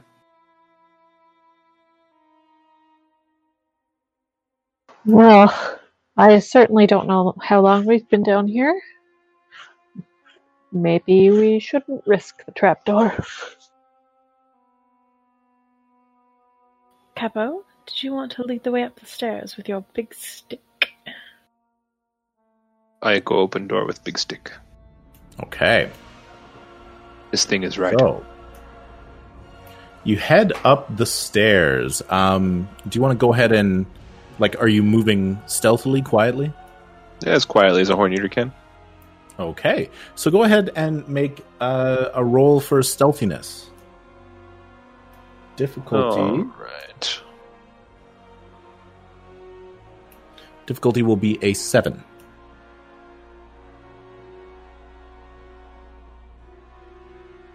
I'm going to go with uh, Horn-Eater Warrior because you know they can be sneaky. Uh, I'm going to go with. Well, the only one that makes sense for being sneaky is Guile, and I'm not good at that, but I'm going to choose Guile. It's a D4. Yeah, Guile makes sense. That is sneakiness. Um, and then protect again because I'm protecting my new friends Sounds good. With your big stick. with my big stick. Uh, t- t- t- and I need a D8. Where's my pretty D8? There it is. Okay, what's the difficulty? Uh, it is a 7.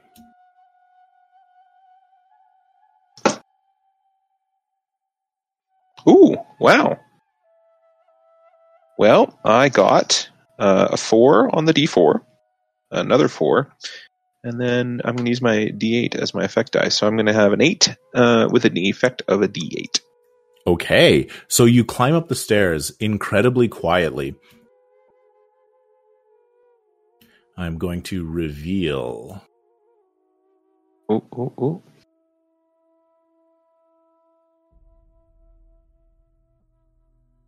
Blah. So if you scroll down,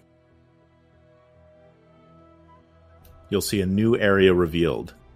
And you're in the main floor of a large equipment shop. There's a whole bunch of things like extra wagon wheels, there's rope, there's barrels, there's bedding, there's all sorts of things that caravaneers might need.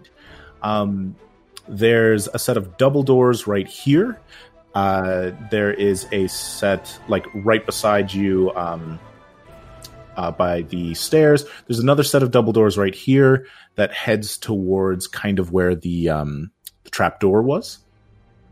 Hmm. You can see a number of windows have uh, their shutters pulled against the storm, and as you oh, and there's a set of stairs that goes up to another level, which above you is a number of catwalks.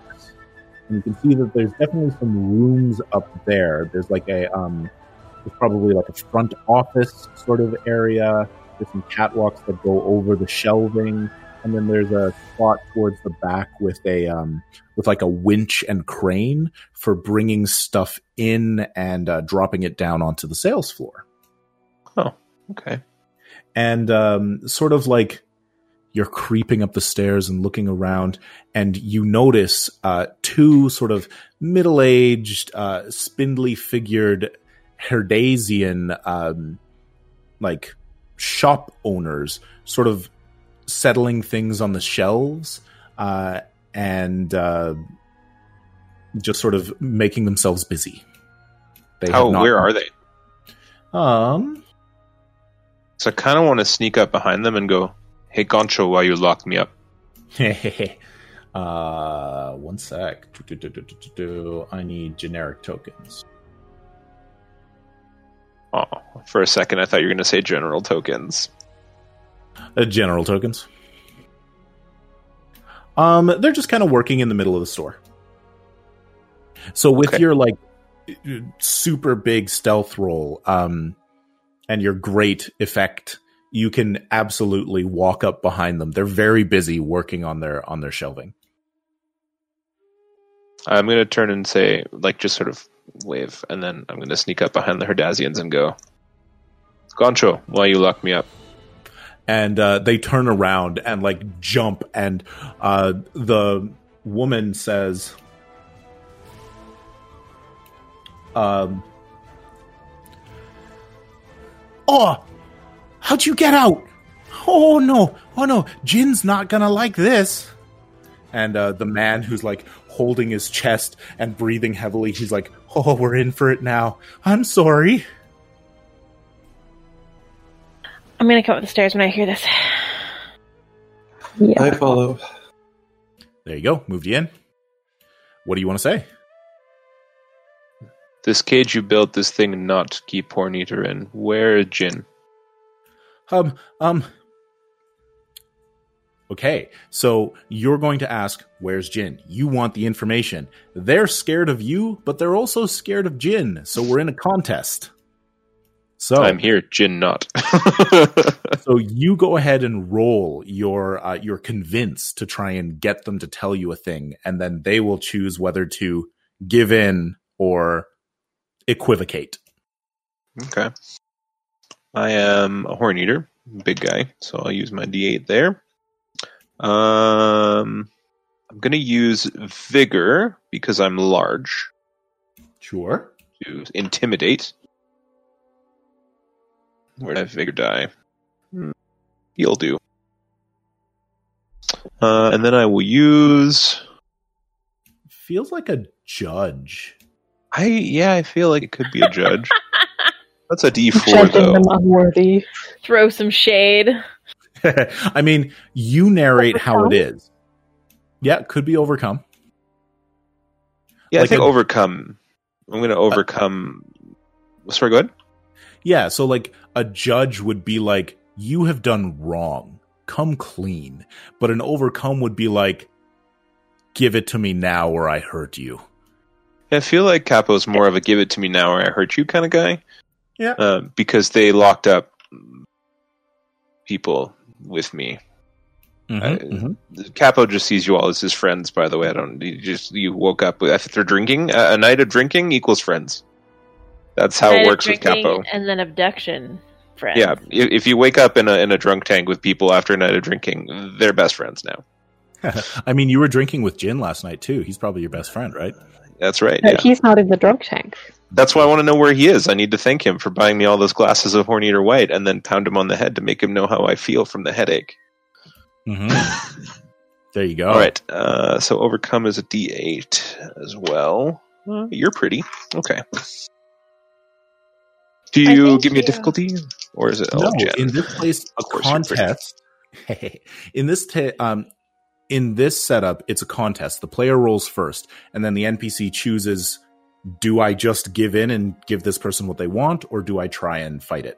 Got it. Based on the strength of my roll, that makes sense. Okay. Well, that was a pretty good roll. So that is a 16 with a D8 effect die.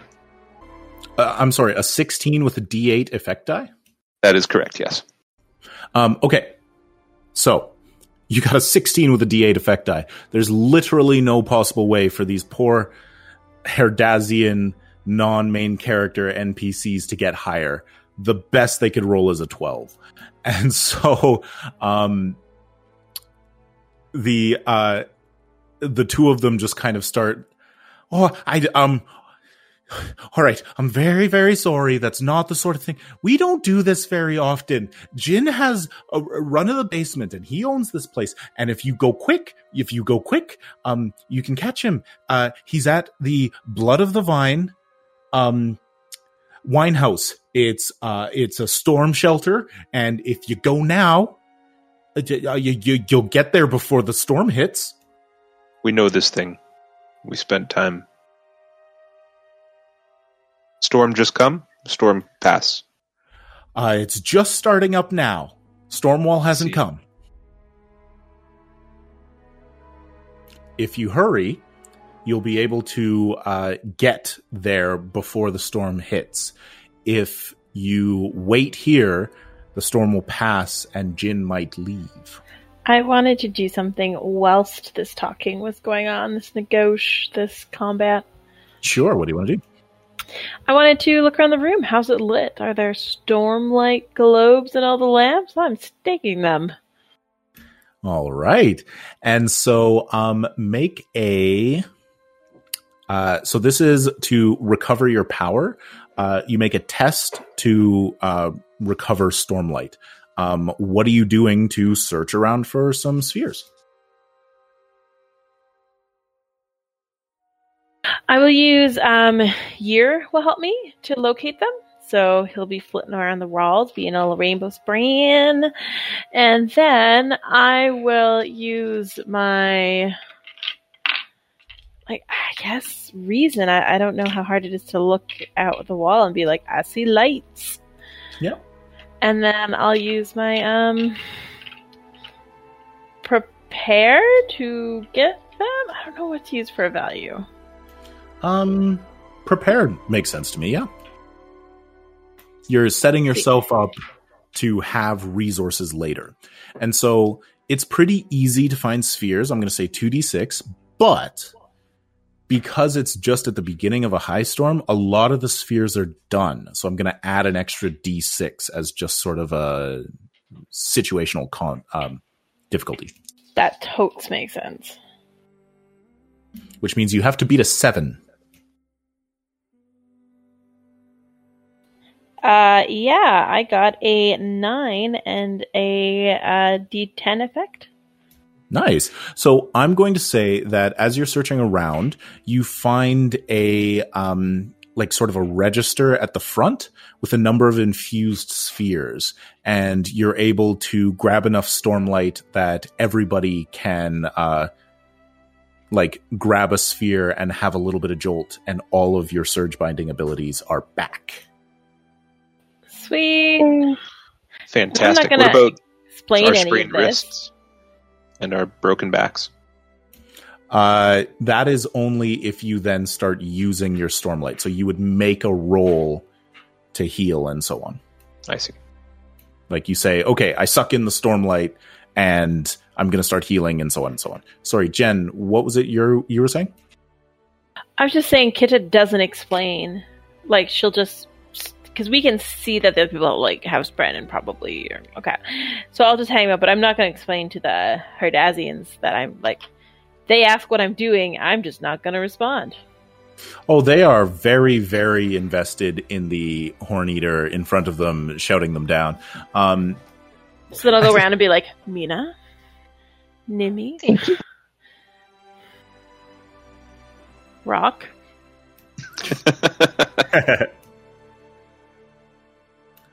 so, Rock what do you want to do? Soft second son. um, what would you like to do? And Rock is actually a third son. He just likes to cook. Oh, really? Oh, I thought he was second son. That makes Yeah. sense. He says that he's a third son, but He's he likes to cook. Yeah. Good food is craft. Uh, I want to go out into the just starting high storm and get to that Yeah. shelter and confront Let's run. Jen. Yeah. Okay, so the two Herdazians uh, are like very happy to help you out, and one of them says, "Do you need cloaks?" And the other one's like, "Shh." She's like, "Okay, bye then." Yes. Yeah, cloaks, please. Okay, yeah, you give, get some give us the cloaks. cloaks. Also, here's broom. I might have broken. Sorry. Okay, Run. so um, as you head out into the high storm, you find yourselves in Little Herdaz, only a couple of streets over from the Blood of the Vine uh, wine house that you were at probably last night. I find a chouta in my left po- pocket. and uh, the the wind is starting to pick up. You can see that the streets are empty. Um, rain is pelting down, and the storm wall is visible in the distance past the wind blades of Kholinar. You're going to have to rush as fast as you can. I'm the slowest Okay, so No promises. because I'm at back sprain. You oh yeah, your pack's brain. Okay, so um ooh, let's let's do a little bit of a music change. Nimi just zooms. Zoomy.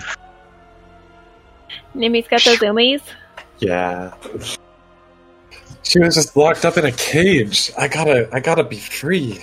Nimi's My a kitten. coworker had the zoomies yesterday, and it was the cutest thing.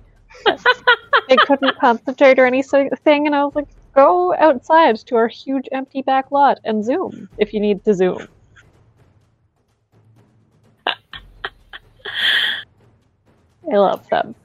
Okay, so the um the high storm hasn't start to started to blow in earnest, but there's definitely a chance that um something will catch you and you might get hurt or or whatnot. So the difficulty is a two d eight with a one d six. And then Jen, you've got a D8 sprained back, You're welcome. and uh, Laurier, you've got a D10 sprained wrist. I don't run with my wrist. No, no four foot run. But Like it slows Magog. you down because you're in pain. Oh, I suppose. You suppose. can't swing your arms to run. You have to hold onto your chest and like not bounce it. Um, okay, so everybody's difficulty is going to be a little bit different. So I'm going to go with Alex first. Your difficulty is ooh a twelve. Good thing Nimi's Zoomy. And then we're going to go with Sierra because yours is unmodified as well. Your difficulty is only a seven. Oh, good. And then uh, Laurier, you've got a D10 sprained wrist. Oof, oof. Your difficulty is a 17.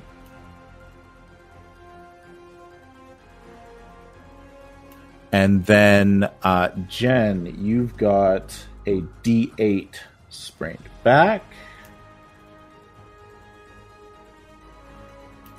So your difficulty is a 13.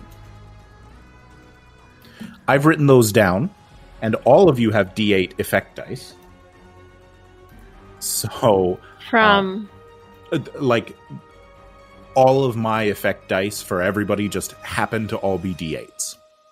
ah, got it, got it, got it, got it. Okay, so um, who wants to go first and describe how they sprint through the beginnings of a high storm, trying to move as quickly as they can ahead of the storm wall towards the Blood of the Vine alehouse, winehouse.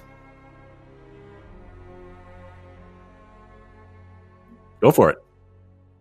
Um, so I will have my spren direct me to the safest footing. He's going ahead of me with my minimal vigor, being a bit of a, a pampered musician, and I will withstand this rain and possible things flying through the air. Nice. and I failed with a hitch. Oh, oh, you, yeah, you got a seven, and yours was only a seven. Ouch. Uh, you don't have any plot points to spend? You can just add one of your dice. I do have plot points. But she But can't add a die. None of those things hitch. are things. she got a seven, and her third die was a one, so it can't be added to the roll. I didn't realize that couldn't be added. Bummer, because she only needs a one. Yeah. so you're going to gain another plot point, but you're going to get a D10 of um, bruised and battered as some like uh, bits of stone fly off of a roof and slam into you. Oh, that's not fun. I don't want to be deep fried. What's a um trait set? uh, distinction is a trait set. Uh, values is a trait set. Attributes is a trait set. Perfect, thank you. So, um, who next? Laurier, uh, how do you go through the storm? Uh, so I received a 16. Um, Uh, however, no, you got a 17. no, no, that's what I rolled was 16. Oh, Yeah. However, my other die was a 2. So I'm going to spend a plot point to add that in. Nice. Okay, so you get the 18. Um, and you succeed, and you're able to push your way through um, and not take any additional hurt or pain as you arrive. Um, I'm going to retcon that I gave back the broom, and I'm going to slip on one of the cobblestones, but catch myself by slamming the broomstick down into the cobblestones and continue running. Sounds cool. All right. Um, Jen, Alex? Yeah, I yeah, yeah, you, yeah. No, I'm good. uh, okay, So, um, Kit is going to use again Trader from rural Jah Keved. This is not the first storm she's had to flee from. Uh, she got caught in fields before. She's going to use courage. She is very courageous, and so she's not going to hesitate in her movements. Uh, she is going to use a um, overcome again to overcome the winds and the debris that's starting to come in, and I'm going to spend one of my uh, plot points to add more dice, and I'm going to add a from my attributes a D6 guile again to be wily while running through this. Okay.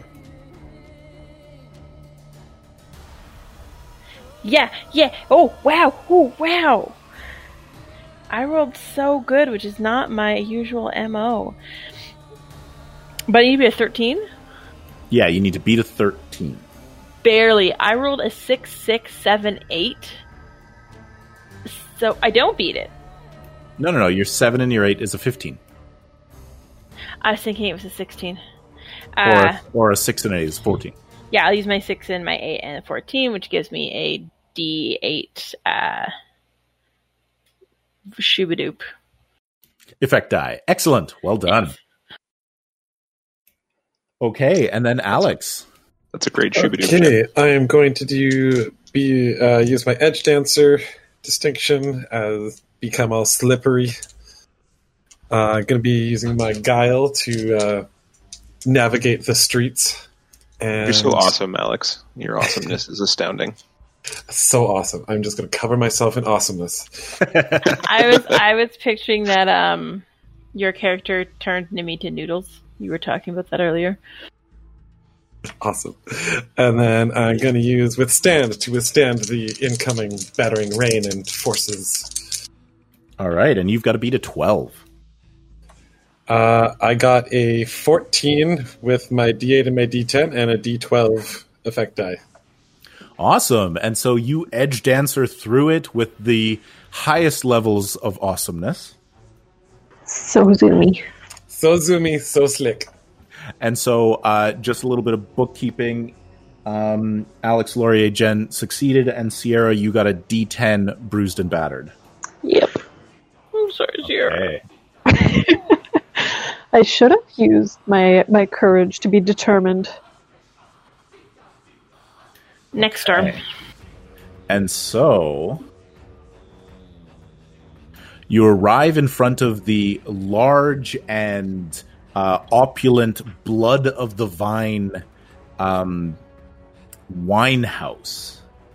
And you step in, and there are a number of people sort of sitting around the tables, uh, huddling against the storm, but you know, keeping up a strong front.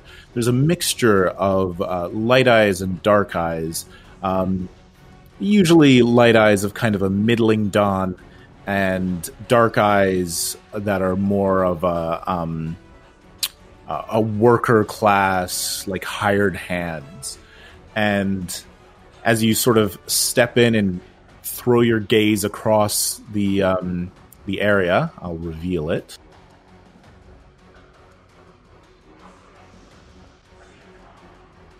You can see Jin sitting in a booth on the left hand uh, side of the alehouse. And he stands up wide eyed as he stares at you. And I assume all of you suck in a little bit of stormlight and begin to glow. A little bit. Yeah. Absolutely. Good point. All right. So what we're going to do is we're just going to immediately house rule this and say, as you suck in the stormlight and so on, all of your um, uh, complications that you have will step down by one. So the D10s become D8s, D8s become D6. That makes sense. Absorbing stormlight. Yeah, and then that is where we'll end it for tonight, and we will organize in the WhatsApp um, another session because this is fun. And now let's get some actual like stormlight, surge binding, combat. Yeah. I really like this system a lot. But Lori, Yeah? give your baby a bottle. I'm going to give her the best bottle she's ever had. Until She's- tomorrow. She's a baby. Every bottle is the best bottle. Exactly. Is this bottle full of That's how gin? it works. It might be. No, that one's for Lori. Was it for the baby? Set for the daddy. one for me, one for you. oh, got them mixed up there for a sec. Ooh. Well, thank you everybody for playing Cortex Prime Stormlight. Um, Yeah. Thank you, Merrick. You are the best. Yeah. yeah, so we'll figure out another date, and hopefully Patrick will be able to make that one, and he'll just be a person in this bar. He'll be And- gin. He's on my team.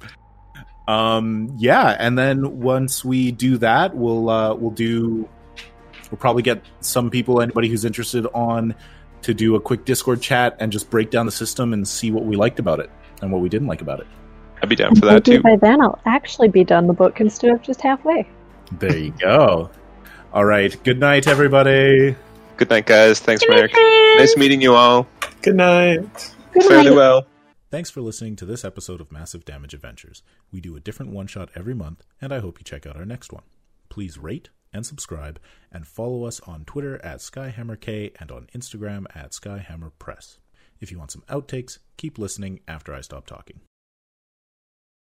Craig is coming back. Good job, Craig. Craig usually falls apart, but Geark sticks around. Oh, Geark is just Craig backwards. That makes so much sense. I that just blew my mind. It. Yeah, me too. It took me a long time. All right, and in the background right now we have the Kaladin soundtrack from the Kickstarter, and it's uh, just music inspired by the Stormlight archive and actually licensed through Dragonsteel Entertainment. Ooh. It is fantastic. Yeah, it's a good album. I Mhm. may have been listening to it all yesterday at work. Nice. fancy. The interesting thing about equipment in this is that it's not really tracked. Um, it's only tracked when it becomes story significant and becomes an asset. So, like, yeah, you've got your daggers and you've got your longbow and your whatnot, but they don't do anything until you turn them into an asset, um, either by making a roll or spending plot points. I have twenty shard blades.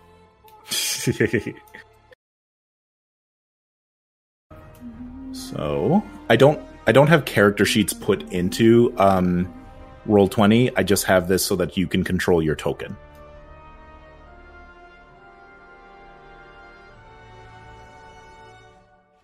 Yeah, I looked in my character sheet as a stone ward and I was a tiny little mouse, and I said, That's not right.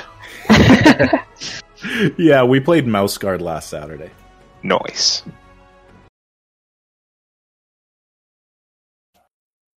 Ooh, actually, uh, quick break. Do you want to show off for Laurier your uh, tattoo? Oh, yes, please. Tattoo. Wait, let me up. let me shift focus. Oh wow, that's cool. Also, I like your nail polish. Thanks. and then on this arm, I have the Windrunner's sigil. That is sick. That's good line work. You got that done in Edmonton? No, here in Nanaimo. Oh, you're in Nanaimo. Yeah. That's why we had Pacific time in the chat. Now I get it. There are island babes. It's all Hey, y'all just got Uber Eats, didn't you? That's exciting. I didn't hear about Did that. we? That. How do you? I didn't even know about that. I know everything. what a hilarious random piece of trivia you knew. Yep. Yeah, they just they just uh, opened Uber Eats up on the island. It's fantastic. Right. Cool. Good to know. Okay, uh, sorry. Uh, Groovy's gonna take a little bit of time to kind of like fall apart and then come back, and it's just gonna be fun for me because I'll be like, I'll have to grab some music from here and stretch it under and add it later. Groovy's got to get the groove back. Yep. Groovy just needed a pee break, man. Sounded like Groovy came back. Yeah. Nice. Well done, Groovy.